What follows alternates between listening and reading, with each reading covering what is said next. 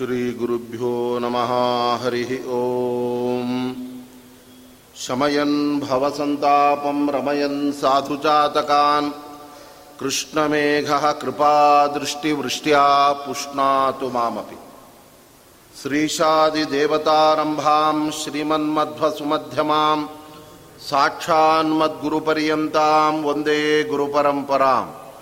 अभ्रमं भङ्गरहितम्, अजडं विमलं सदा। आनन्दतीर्थमतुलं भजे तापत्रयापहं चित्रैः पदैश्च गम्भीरैः वाक्यैः मानैरखण्डितैः गुरुभावं व्यञ्जयन्ति भाति श्रीजयतीर्थवा अर्थिकल्पितकल्पोऽयं प्रत्यर्थिगजकेसरी व्यासतीर्थगुरुर्भूयात् अस्मदिष्टार्थसिद्धये। तपो विद्या विरक्त्यादिसद्गुणौघाकरानहं ವಾದಿರಾಜ ಗುರುನ್ ವಂದೇ ಹಯಗ್ರೀವ ದಯಾಶ್ರಯ. ದುರ್ವಾದಿಧ್ವಾಂತರವಯೇ ವೈಷ್ಣವೇಂದೇವರೇಂದವೇ ಶ್ರೀರಾಘವೇಂದ್ರ ಗುರವೇ ನಮಃ ಅತ್ಯಂತ ದಯಾಲವೇ. ಯಸ್ಯ ಪ್ರಚಂಡ ತಪಸಾ ಶ್ರುತಿಗೀತವೃತ್ತ, ತುಷ್ಟೋ ಹರಿಃಖಿಲ ವಶಂ ವದತಾಂ ಅವಾಪ. ಶ್ರೀಮಧ್ವಸನ್ಮತ ಪಯೋನಿಧಿ ಪೂರ್ಣಚಂದ್ರ, ಶ್ರೀ ವಿಷ್ಣುತೀರ್ಥಮುನಿರಾಟ್ ಮುದಮಾತನೋತು. ದಾಸವರೆಣ್ಯರಾದ ಜಗನ್ನಾಥದಾಸರು ರಚನೆ ಮಾಡಿದಂತಹ ತತ್ವ ಸುವಾಲಿ ತ್ರಿಪದಿಗಳಲ್ಲಿ ಮಧ್ವ ಸಿದ್ಧಾಂತದ ಅನೇಕ ಪ್ರಮೇಯಗಳನ್ನು, ಅನೇಕ ದೇವತೆಗಳ ಮಹತ್ವವನ್ನು ನಮಗೆ ತಿಳಿಸಿಕೊಡುವಂತಹದ್ದಾಗಿದೆ. ಅದರಲ್ಲಿ ಪ್ರಮುಖವಾಗಿ ನಾವು ಬೇರೆ ಬೇರೆ ದೇವತೆಗಳ ಬಗ್ಗೆ ಯಾವ ಥರ ಅನುಸಂಧಾನ ಮಾಡಬೇಕು, ಆ ದೇವತೆಗಳ ಸ್ವರೂಪ ಎಂಥದ್ದು ಎಂಬುದನ್ನು ಸರಳವಾದ ತಿಳಿಗನ್ನಡದಲ್ಲಿ ನಮಗೆ ರಚನೆ ಮಾಡಿಕೊಟ್ಟಿದ್ದಾರೆ. ಈ ಗ್ರಂಥವನ್ನು ರಚನೆ ಮಾಡುವುದಕ್ಕೆ ಅವರ ಉದ್ದೇಶ ಅವರ ಸೊಸೆ ಅವ ಆಕೆಗೆ ತನ್ನ ಸಿದ್ಧಾಂತದ ಅರಿವು ಆಗಲಿ ಎಂಬತಕ್ಕಂಥ ದೃಷ್ಟಿಯಿಂದ ಈ ತ್ರಿಪದಿಯನ್ನು ಒಳಗೊಂಡಿರ್ತಕ್ಕಂಥ ತತ್ವ ಸುವಾಲಿಯನ್ನು ಅವರು ರಚನೆ ಮಾಡಿಕೊಟ್ಟಿದ್ದಾರೆ. ಆ ಮೂಲಕ ಎಲ್ಲರೂ ಕೂಡ ಇದರಲ್ಲಿರುವ ತತ್ವಗಳ ಅನುಸಂಧಾನ ಮಾಡಲಿ ಎಂಬತಕ್ಕಂಥದ್ದೇ ಅದು ಜಗನ್ನಾಥದಾಸರ ಉದ್ದೇಶ. ಆದ್ದರಿಂದ ಅದರಲ್ಲಿ ಈ ನವಗ್ರಹಗಳ ಬಗ್ಗೆ ಬೇರೆ ಬೇರೆ ವಿಚಾರಗಳನ್ನು ತಿಳಿಸಿದಂತಹ ಜಗನ್ನಾಥದಾಸರು ತುಳಸಿಯ ಮಹತ್ವವನ್ನು ತಿಳಿಸ್ತಾ ಇದ್ದಾರೆ. ನಾವು ನಿತ್ಯದಲ್ಲೂ ಕೂಡ ಪೂಜೆ ಮಾಡುವಾಗ ತುಳಸಿಯನ್ನು ಅವಶ್ಯವಾಗಿ ನಾವು ಬಳಸ್ತಾನೆ ಇರ್ತೇವೆ. ಒಂದು ವೇಳೆ ತುಳಸಿ ಇಲ್ಲದೆ ಇದ್ದರೂ ಕೂಡ ತುಳಸಿ ಕಾಷ್ಟವನ್ನು, ಗಂಧವನ್ನು ತೇಯುವ ಸಂದರ್ಭದಲ್ಲಿ ಅದನ್ನು ಬಳಸಿ, ಆ ತುಳಸಿಯ ಕಾಷ್ಟದಿಂದ ಬಂದ ಏನೊಂದು ಗಂಧ ಇದೆ, ಅದರ ಜೊತೆಗೆ ಬೆರೆತಿರ್ತಕ್ಕಂತಹ ಶ್ರೀಗಂಧವನ್ನೇ ಭಗವಂತನಿಗೆ ಅರ್ಪಣೆ ಮಾಡಬೇಕು ಅಂತ ಈ ಎಲ್ಲ ಹಿನ್ನೆಲೆಯನ್ನು ಗಮನಿಸಿದಾಗ ಈ ತುಳಸಿಗೆ ಇರತಕ್ಕಂತಹ ಸ್ಥಾನಮಾನ ಎಂಥದ್ದು? ಅದರ ಹುಟ್ಟು, ಅದರ ಪಾವಿತ್ರ್ಯ ಇದೆಲ್ಲವನ್ನು ಕೂಡ ನಾವು ಅವಶ್ಯವಾಗಿ ತಿಳಿಯಬೇಕು ಅನ್ನತಕ್ಕಂಥ ದೃಷ್ಟಿಯಿಂದ ಪುರಾಣಗಳಲ್ಲಿ ಬಂದಿರತಕ್ಕಂತಹ ಅನೇಕ ಉಪಾಖ್ಯಾನಗಳನ್ನು ಸಂಗ್ರಹ ಮಾಡಿ, ಅದೆಲ್ಲದರ ಸಾರವನ್ನು ನಮಗೆ, ಆ, ತುಳಸಿಯ ಸ್ತೋತ್ರ ಮಾಡುವಾಗ ಜಗನ್ನಾಥದಾಸರು ಇದರಲ್ಲಿ ತಿಳಿಸ್ಕೊಡ್ತಾ ಇದ್ದಾರೆ. ಆದ್ದರಿಂದ ಈ ಮೂರು ಪದಗಳನ್ನು ತ್ರಿಪದಿ ಅಂತ ಪ್ರಸಿದ್ಧವಾದ ಈ ಪದಗಳನ್ನು ಅವಲಂಬಿಸಿ ಅವರು ಅನೇಕ ತತ್ವಗಳನ್ನು ನಮಗೆ ತಿಳಿಸ್ಕೊಟ್ಟಿದ್ದಾರೆ. ಜಗನ್ನಾಥದಾಸರು ರಚನೆ ಮಾಡಿದಂತಹ ಹರಿಕಥಾಮೃತ ಸಾರ ಅದು ಷಟ್ಪದಿಯಲ್ಲಿ ಇರತಕ್ಕಂಥದ್ದಾಗಿ ಆದ್ದರಿಂದ ಅದಕ್ಕಿಂತ ಸರಳವಾಗಿ ಮತ್ತು ಸಂಗ್ರಹವಾಗಿ ಇರುವ ರೀತಿಯಲ್ಲಿ ಈ ತ್ರಿಪದಿ ಎಂಬತಕ್ಕಂತಹ ತತ್ವ ಸುವಾಲಿಯನ್ನು ಅವರು ರಚನೆ ಮಾಡಿಕೊಟ್ಟಿದ್ದಾರೆ. ಆದ್ದರಿಂದ ಸುವಾಲಿ ಅಂತಂದರೆ ಸುಖವಾಗಿ ಮನೆಯಲ್ಲೂ ಕೂಡ ಮಹಿಳೆಯರು ಬೇರೆ ಬೇರೆ ಕೆಲಸಗಳನ್ನು ಮಾಡ್ತಾ ಈ ಪದ್ಯಗಳನ್ನು ಬಾಯಿಪಾಠ ಮಾಡಿಕೊಂಡು ಅಥವಾ ಸಿ ಡಿ ಮತ್ತು ಕ್ಯಾಸೆಟ್ ಹಾಕ್ಕೊಂಡು ಅದನ್ನು ಕೇಳ್ತಾ ಬಾಯಲ್ಲಿ ಮನನ ಮಾಡ್ತಾ ತಮ್ಮ ಕೆಲಸಗಳನ್ನು ಅವರು ಮಾಡಲಿಕ್ಕೆ ಅನುಕೂಲವಾಗಲಿ ಎಂಬತಕ್ಕಂಥ ದೃಷ್ಟಿಯಿಂದ ವಿಶೇಷವಾಗಿ ಮಹಿಳೆಯರನ್ನು ಮನಸ್ಸಿನಲ್ಲಿ ಇಟ್ಕೊಂಡು ರಚನೆಗೊಂಡಿರತಕ್ಕಂಥ ಗ್ರಂಥವೇ ಇದು ತತ್ವ ಸುವಾಲಿ, ಅದು ಜಗನ್ನಾಥದಾಸರು ರಚನೆ ಮಾಡಿದ ನಮ್ಮ ಮಧ್ವ ಸಿದ್ಧಾಂತದ ಎಲ್ಲ ತತ್ವಗಳ ಸಾರ ಸಂಗ್ರಹ ರೂಪವೇ ಅದು ಆಗಿರತಕ್ಕಂಥದ್ದಾಗಿದೆ. ಅದರಲ್ಲಿ ತುಳಸಿಯ ಮಹತ್ವವನ್ನು ಯಾವ ತರಹ ನಾವು ತಿಳಿಯಬೇಕು ಎಂಬುದನ್ನು ಜಗನ್ನಾಥದಾಸರು ತುಳಸಿಯ ಹುಟ್ಟು, ಅವಳ ಉತ್ಪತ್ತಿ ಎಂಬತಕ್ಕಂಥದ್ದು ಎಷ್ಟು ಅಪೂರ್ವವಾಗಿದೆ. ಆ ಮೂಲಕವಾಗಿ ಆ ತುಳಸಿಯ ಮಹತ್ವವನ್ನು ನಾವು ತಿಳಿದು, ಆ ತುಳಸಿಯಲ್ಲಿ ಇರತಕ್ಕಂಥ ಭಗವದ್ ರೂಪಗಳ ಅನುಸಂಧಾನವನ್ನು ಕೂಡ ನಾವು ಮಾಡಿ, ಆ ತುಳಸಿಯ ಒಂದು ದಳವನ್ನು ಭಕ್ತಿಯಿಂದ ಶಾಲಿಗ್ರಾಮಕ್ಕೆ ಮತ್ತು ಕೃಷ್ಣ ಪ್ರತಿಮೆಗೆ ನಾವು ಅದನ್ನು ಸಮರ್ಪಣೆ ಮಾಡಿದಾಗ ಅದರಿಂದ ಎಷ್ಟು ಪುಣ್ಯ ಬರುತ್ತೆ ಎಂಬತಕ್ಕಂಥದ್ದನ್ನು ಜಗನ್ನಾಥದಾಸರು ನಮಗೆ ಇಲ್ಲಿ ತಿಳಿಸ್ತಾ ಇದ್ದಾರೆ. ಜಲಜಾಕ್ಷನ ಅಮಲ ಕಜ್ಜಲ ಬಿಂದು ಪೀಯೂಷ ಕಲಶದ ಬೀಳೆ ಜನಿಸಿದೆ. ಜನಿಸಿ ಹರಿಯಿಂದ ಶ್ರೀ ತುಳಸಿ ನೀನೆಂದು ಕರೆಸಿದೆ ಅಂತ ಒಂದೇ ಒಂದು ಪುಟ್ಟ ಈ ಪದ್ಯದಲ್ಲಿ ತುಳಸಿಯ ಒಂದು ಹುಟ್ಟನ್ನು ಆ ಮೂಲಕ ಅವಳಲ್ಲಿ ಮಾಡಿದಂತಹ ಭಗವಂತನ ಅನುಗ್ರಹ ಎಂಥದ್ದು ಎಂಬುದನ್ನು ಜಗನ್ನಾಥದಾಸರು ತಿಳಿಸ್ತಾ ಇದ್ದಾರೆ. ಸಾಮಾನ್ಯವಾಗಿ ಹುಟ್ಟಿನಿಂದಲೇ ಕೆಲವು ವ್ಯಕ್ತಿತ್ವಗಳನ್ನು ನಾವು ಚೆನ್ನಾಗಿ ಅಳೆಯೋದಕ್ಕೆ ಸಾಧ್ಯವಾಗುತ್ತೆ. ಮಹಾಭಾರತದಲ್ಲಿ ದ್ರೌಪದಿಯ ಸ್ಥಾನಮಾನಗಳ ವಿಚಾರ ಬಂದಾಗ ದ್ರೌಪದಿ ದೇವಿಗೆ ಬಹಳ ಶ್ರೇಷ್ಠತೆ ಎಂಬತಕ್ಕಂಥದ್ದಿದೆ. ಆದ್ದರಿಂದ ಪರಶುಕೃತ ತ್ರಯರಲ್ಲಿ ಒಬ್ಬಳಾಗಿರ್ತಕ್ಕಂಥ ದ್ರೌಪದಿ ದೇವಿಗೆ ಯಾವ ಕಾರಣದಿಂದ ಬಹಳ ಮಹತ್ವ ಅಂದರೆ ಅವಳು ಅಗ್ನಿಕುಂಡದಿಂದಲೇ ಜನಿಸಿದಂಥವಳಾಗಿದ್ದಾಳೆ ಆದ್ದರಿಂದ ಯಜ್ಞಕುಂಡದಿಂದ ಜನಿಸಿದಂತಹ ಅವಳಿಗೆ ಯಾಜ್ಞಶೇನಿ ಅಂತ ಒಂದು ಹೆಸರಿತ್ತು. ಆದ್ದರಿಂದ ಅಯೋನಿಜಳಾಗಿ ಪವಿತ್ರವಾದ ಅಗ್ನಿಯಲ್ಲಿ ಹುಟ್ಟಿದಂತಹ ಮಹಾದೇವಿ ಆ ದ್ರೌಪದಿ ದೇವಿ ಆದ್ದರಿಂದ ಅವಳಲ್ಲಿ ವಿಶೇಷವಾದಂತಹ ಭಾರತೀಯ ದೇವಿಯ ಆ ಸ್ವರೂಪವನ್ನು ನಾವು ಚಿಂತನೆ ಮಾಡಿ ಆ ದ್ರೌಪದಿ ದೇವಿಯ ಮಹತ್ವವನ್ನು ಅರಿಯ, ಅರಿಯಬೇಕು ಅಂತ ಹೇಳುವಾಗ ಹುಟ್ಟಿನಿಂದಾಗಿಯೇ ಪಾವಿತ್ರ್ಯ ಎಂಬತಕ್ಕಂಥದ್ದು ಅನೇಕ ದೇವತಾ ಸ್ತ್ರೀಯರಲ್ಲಿ ನಾವು ಕಾಣುತ್ತೇವೆ. ಅದರಂತೆ ತುಳಸಿಯಲ್ಲೂ ಕೂಡ ಆ ಬಗೆಯ ಒಂದು ವೈಶಿಷ್ಟ್ಯ ಇದೆ ಎಂಬುದನ್ನು ಭಾಗವತ ನಮಗೆ ತಿಳಿಸ್ಕೊಡ್ತಾ ಇದೆ. ಅದರ ಸಾರ ಜಗನ್ನಾಥದಾಸರಿ ಮಾತಿನಲ್ಲಿ ನಮಗೆ ಎದ್ದು ಕಾಣಿಸ್ತಾ ಇದೆ. ಭಗವಂತನ ಒಂದು ಕಣ್ಣಿನ ಆನಂದ ಬಾಷ್ಪದಿಂದ ಹುಟ್ಟಿದಂಥವಳೆ ತುಳಸಿ ಎಂಬುದಾಗಿ ಭಾಗವತದಲ್ಲೂ ಕೂಡ ಬರ್ತಾ ಇದೆ. ಜಲಜಾಕ್ಷ ಅಂದರೆ ಯಾರು? ಭಗವಂತನ ಯಾವ ರೂಪದ ಮೂಲಕವಾಗಿ ಆ ತುಳಸಿಯ ಆವಿರ್ಭಾವ ಅವಳ ಪ್ರಕಟ ಎಂಬತಕ್ಕಂಥದ್ದು ಆಗಿದೆ ಎಂಬುದನ್ನು ಅಲ್ಲಿ ಭಾಗವತ ಅಲ್ಲಿ ತಿಳಿಸ್ತಾ ಇದೆ. ದೇವದಾನವರೆಲ್ಲ ಒಟ್ಟಿಗೆ ಸಮುದ್ರ ಮಥನವನ್ನು ಮಾಡತಕ್ಕಂಥ ಸಂದರ್ಭದಲ್ಲಿ ಆ ಸಮುದ್ರದ ಮಥನದ ಫಲವಾಗಿ ಅದರಲ್ಲಿ ಒಂದೊಂದೇ ಅಪೂರ್ವವಾದ ವಸ್ತುಗಳೆಲ್ಲ ಹುಟ್ಟಿ ಬರ್ತಾ ಅದರಲ್ಲಿ ಕಾಮಧೇನು, ಕಲ್ಪವೃಕ್ಷ ಮತ್ತು ಚಿಂತಾಮಣಿ, ಬೇರೆ ಬೇರೆ ಕುದುರೆಗಳು ಇವೆಲ್ಲ ಬಂದ ನಂತರ ಮಹಾಲಕ್ಷ್ಮೀ ದೇವಿ ಅವತಾರವಾಗುತ್ತೆ. ಆ ನಂತರದಲ್ಲಿ ಮಹಾಲಕ್ಷ್ಮೀ ದೇವಿ ಬಂದ ನಂತರ ಆ ಅಮೃತ ಆ ಕೈಯಲ್ಲಿ ಹಿಡ್ಕೊಂಡಿರ್ತಕ್ಕಂತಹ ಅಲ್ಲಿ ಸಾಕ್ಷಾತ್ ಭಗವಂತ ಆಯುರ್ವೇದದ ದ್ರಷ್ಟಾರನಾಗಿರ್ತಕ್ಕಂತಹ ಧನ್ವಂತರಿಯ ಪ್ರಾದುರ್ಭಾವವು ಕೂಡ ಅಲ್ಲಿ ಆಗ್ತಾ ಇತ್ತು ಆವಾಗ ಧನ್ವಂತರಿ ತನ್ನ ಬಲಗೈಯಲ್ಲಿ ಬಂಗಾರದ ಕಲಶ ಅದರಲ್ಲಿ ಅಮೃತವನ್ನು ತುಂಬಿಸಿಕೊಂಡೇ ದೇವರ ಪ್ರಕಟನಾಗ್ತಾ ಇದ್ದಾನೆ. ಆವಾಗ ದೇವದಾನವರಿಗೆಲ್ಲ ಬಹಳ ಆನಂದವಾಗಿ ಬಿಡುತ್ತೆ. ಆನಂತರದಲ್ಲಿ ದೇವದಾನವರ ಅಭೀಷ್ಟ ನೆರವೇರಿತಲ್ಲ ಅಂತ ಭಗವಂತನಿಗೂ ಕೂಡ ಅವನ ಕಣ್ಣುಗಳಲ್ಲಿ ಆನಂದ ಬಾಷ್ಪ ಬರಲಿಕ್ಕೆ ಶುರುವಾಯ್ತಂತ. ದೇವರಿಗೆ ಯಾವಾಗಲೂ ಕೂಡ ಆನಂದ ಬಾಷ್ಪವೇ. ಅವನಿಗೆ ದುಃಖದಿಂದ ಕಣ್ಣೀರು ಅಂತ ಯಾವತ್ತೂ ಕೂಡ ಇಲ್ಲವೇ ಇಲ್ಲ. ಯಾಕಂದರೆ ಭಗವಂತನಿಗೆ ನಮ್ಮಂತೆ ಭೌತಿಕವಾದ ಶರೀರವೇ ಇಲ್ಲ. ಒಂದು ವೇಳೆ ಭೌತಿಕ ಶರೀರವನ್ನು ಅವತಾರದ ಸಂದರ್ಭದಲ್ಲಿ ಅವನು ಪಡೆದಿದ್ದರೂ ಕೂಡ ಅಲ್ಲಿ ಕೇವಲ ದುಃಖವನ್ನು ನಟನೆ ಮಾಡ್ತಾನೆ ಅಷ್ಟೇ ಹೊರತಾಗಿ ನಿಜವಾಗಲೂ ಕೂಡ ಭಗವಂತ ಅತ್ತರೂ ಕೂಡ ಅವನು ದುಃಖದಿಂದ, ಕ್ಲೇಶದಿಂದ ಯಾವತ್ತೂ ಕೂಡ ಕಣ್ಣೀರು ಹಾಕಿದ್ದನ್ನು ಮಹಾಭಾರತ ಉಲ್ಲೇಖ ಮಾಡೋದಿಲ್ಲ. ಭಾಗವತದಲ್ಲೂ ಕೂಡ ಕೃಷ್ಣನ ಬಗ್ಗೆ ಹಾಗೆ ಹೇಳೋದೇ. ಯಾಕೆಂದರೆ ಕೃಷ್ಣ ಅನೇಕ ದುಷ್ಟರನ್ನು ಅಳಿಸುವುದಕ್ಕೋಸ್ಕರ ಅವನು ಕಣ್ಣೀರಿನ ನಾಟಕವಾಡಿದ್ದಾನೆ ಹೊರತಾಗಿ ನಿಜವಾಗಲೂ ಕೂಡ ಭಗವಂತನಿಗೆ ನಮ್ಮಂತೆ ಅವತಾರ ರೂಪದಲ್ಲೂ ಕೂಡ ಎಲ್ಲೂ ಕೂಡ ದುಃಖದ ಒಂದು ಅಶ್ರು ಬಿಂದುಗಳು ಅವನ ಕಣ್ಣಿನಲ್ಲಿ ಯಾವತ್ತೂ ಕೂಡ ಬರೋದಕ್ಕೆ ಸಾಧ್ಯ ಇಲ್ಲ. ಆದ್ದರಿಂದಲೇ ಭಗವಂತನ ಆ ಕಣ್ಣೀರು ಯಾವಾಗಲೂ ಕೂಡ ಅಮಲ ಕಜ್ಜಲ ಬಿಂದು ಅಂತ ಜಗನ್ನಾಥದಾಸರು ಹೇಳ್ತಾ ಇದ್ದ ನಮ್ಮ ಕಣ್ಣಿನಿಂದ ಬಿಂದುಗಳು ಕಣ್ಣೀರು ಬರ್ತಾ ಇದ್ದರೆ ಅದು ಕೆಲವೊಮ್ಮೆ ದುಃಖದಿಂದಲೂ ಬರಬಹುದು, ಆನಂದದಿಂದಲೂ ಕೂಡ ಬರ್ಬೋದು ಒಂದು ವೇಳೆ ದುಃಖದಿಂದ ನಮ್ಮ ಕಣ್ಣೀರಿನ ಬಿಂದುಗಳು ಹೊರಗಡೆ ಬರಲಿಕ್ಕೆ ಶುರುವಾದರೆ, ನಮ್ಮ ಕಣ್ಣಿನಿಂದ ಕೆನೆ ಮೇಲೆಲ್ಲ ಆ ಹನಿಗಳು ಬೀಳಲಿಕ್ಕೆ ಶುರುವಾದರೆ, ಅದೆಲ್ಲ ಕಶ್ಮಲದಿಂದ ಕೂಡಿದ ಬಿಂದುಗಳು ಅಂತ ಅದನ್ನು ಕರೀತಾರೆ. ಯಾಕೆಂದರೆ ನಮ್ಮ ಅಂತರಂಗದಲ್ಲೇ ದುಃಖ ಇದೆ, ಆ ದುಃಖ ಕಣ್ಣೀರಿನ ಮೂಲಕ ಹೊರಗಡೆ ಬರ್ತಾ ಇದೆ, ಆ ದುಃಖದಿಂದ ಬರುವ ಕಣ್ಣೀರನ್ನು ಎಲ್ಲಾದರೂ ಪವಿತ್ರವಾದ ಕಣ್ಣೀರು ಅಂತ ಕರೀತಾರೇನು ಆದರೆ ಭಗವಂತನಿಗೆ ಯಾವತ್ತೂ ಅವನಿಗೆ ದುಃಖ ಎಂಬತಕ್ಕಂಥದ್ದು ಇಲ್ಲವೇ ಇಲ್ಲ. ಅದಕ್ಕೆ ನಮ್ಮ ಜ್ಞಾನಿ ವರೇಣ್ಯರಾದಂತಹ ಶ್ರೀಮದ್ ಜೈತೀರ್ಥರು ಹೇಳ್ತಾ ಇದ್ದಾರೆ, ದೇ, ದೇವರಲ್ಲಿ ಯಾವುದೇ ಥರದ ದೋಷಗಳಿಲ್ಲ. ಯಾವ ತರಹದ ದೋಷಗಳು ಇಲ್ಲ ಅಂದರೆ ಅವ್ರು ಹೇಳ್ತಾರೆ, ಚಿಂತಾ ಸಂತಾಪ ಲೇಪ ಉದ್ಭವ ಮೃತಿ ಮುಖರ ಅಶೇಷ ದೋಷ ಅತಿ ದೂರಂ ಅಂತ ಹೇಳ್ತಾ ಇದ್ದ. ಭಗವಂತನಿಗೆ ಚಿಂತೆ ಇಲ್ಲ. ಅದೇ ತರಹ ಅವನಿಗೆ ಯಾವುದೇ ಪುಣ್ಯ ಪಾಪದ ಲೇಪ ಇಲ್ಲ. ಈ ದೋಷಗಳೇ ಅವನಿಗಿಲ್ಲದೆ ಇರುವಾಗ ಅವನ ಕಣ್ಣಿನಲ್ಲಿ ದುಃಖದ ಬಾಷ್ಪ ಎಲ್ಲಿ ತಾನೇ ಬರೋದಕ್ಕೆ ಸಾಧ್ಯ ಇದೆ? ಆದ್ದರಿಂದ ಭಗವಂತ ಯಾವತ್ತೂ ಕೂಡ ಅವನಿಗೆ ದುಃಖದಿಂದ ಕಣ್ಣೀರು ಬರೋದು ಅಂತ ಆ ದೇವರಿಗೆ ಇಲ್ಲವೇ ಇಲ್ಲ. ಆನಂದ ಬಾಷ್ಪವೇ ಭಗವಂತನಿಗೆ ಯಾವಾಗಲೂ ಕೂಡ ಅವನ ಕಣ್ಣಿನಿಂದ ಬರ್ತಾ ಇರುತ್ತೆ. ಆ ರೀತಿಯಾಗಿ ಹರಿದು ಬಂದ ಒಂದು ನದಿಯೇ ಅದೊಂದು ದೊಡ್ಡ ಭಗವಂತನ ಆನಂದ ಬಾಷ್ಪದ ನದಿಯಾಗಿ ಹೊರಹೊಮ್ಮಿದೆ ಅಂತ ಆ ಭಗವಂತನ ವ್ಯಕ್ತಿತ್ವದ ಬಗ್ಗೆ ಅಲ್ಲಿ ವರ್ಣನೆ ಮಾಡ್ತಾ ಇದ್ದಾರೆ. ಆದ್ದರಿಂದ ಇಲ್ಲಿಯೂ ಕೂಡ ದೇವರ ಕಣ್ಣುಗಳು ಹೇಗಿವೆ ಅಂದರೆ ಜಲಜಾಕ್ಷ ಅಂತ ಅವನನ್ನು ಕರೀತಾ ಇದ್ದಾನೆ. ಜಲಜ ಅಂದರೆ ನೀರಿನಲ್ಲಿ ಹುಟ್ಟುವಂತಹ ಕಮಲ. ಆದ್ದರಿಂದ ಆ ಕಮಲ ಎಷ್ಟು ಪರಿಶುದ್ಧವಾಗಿದೆ, ಅದು ಎಷ್ಟು ಕೋಮಲವಾಗಿದೆ, ಎಷ್ಟು ಸುಂದರವಾಗಿದೆ. ಅದರಂತೆ ಭಗವಂತನ ಆ ಕಣ್ಣುಗಳು ಕೂಡ ಆ ರೀತಿಯಾಗಿ ಕೋಮಲವಾದ, ಪರಿಶುದ್ಧವಾದ ಆ ಕಣ್ಣುಗಳಾಗಿವೆ. ಆದರೆ ಆ ಕಣ್ಣುಗಳ ಸೌಂದರ್ಯ ಮತ್ತಷ್ಟು ಇಮ್ಮಡಿಗೊಳ್ಳಲಿ ಅನ್ನತಕ್ಕಂಥ ದೃಷ್ಟಿಯಿಂದ ದೇವರು ತನ್ನ ಎರಡು ಕಣ್ಣುಗಳಿಗೆ ಕಜ್ಜಲ, ಅಂದರೆ ಕಾಡಿಗೆಯನ್ನು ಕೂಡ ಲೇಪನ ಮಾಡಿಕೊಂಡಿದ್ದಾನಂತ.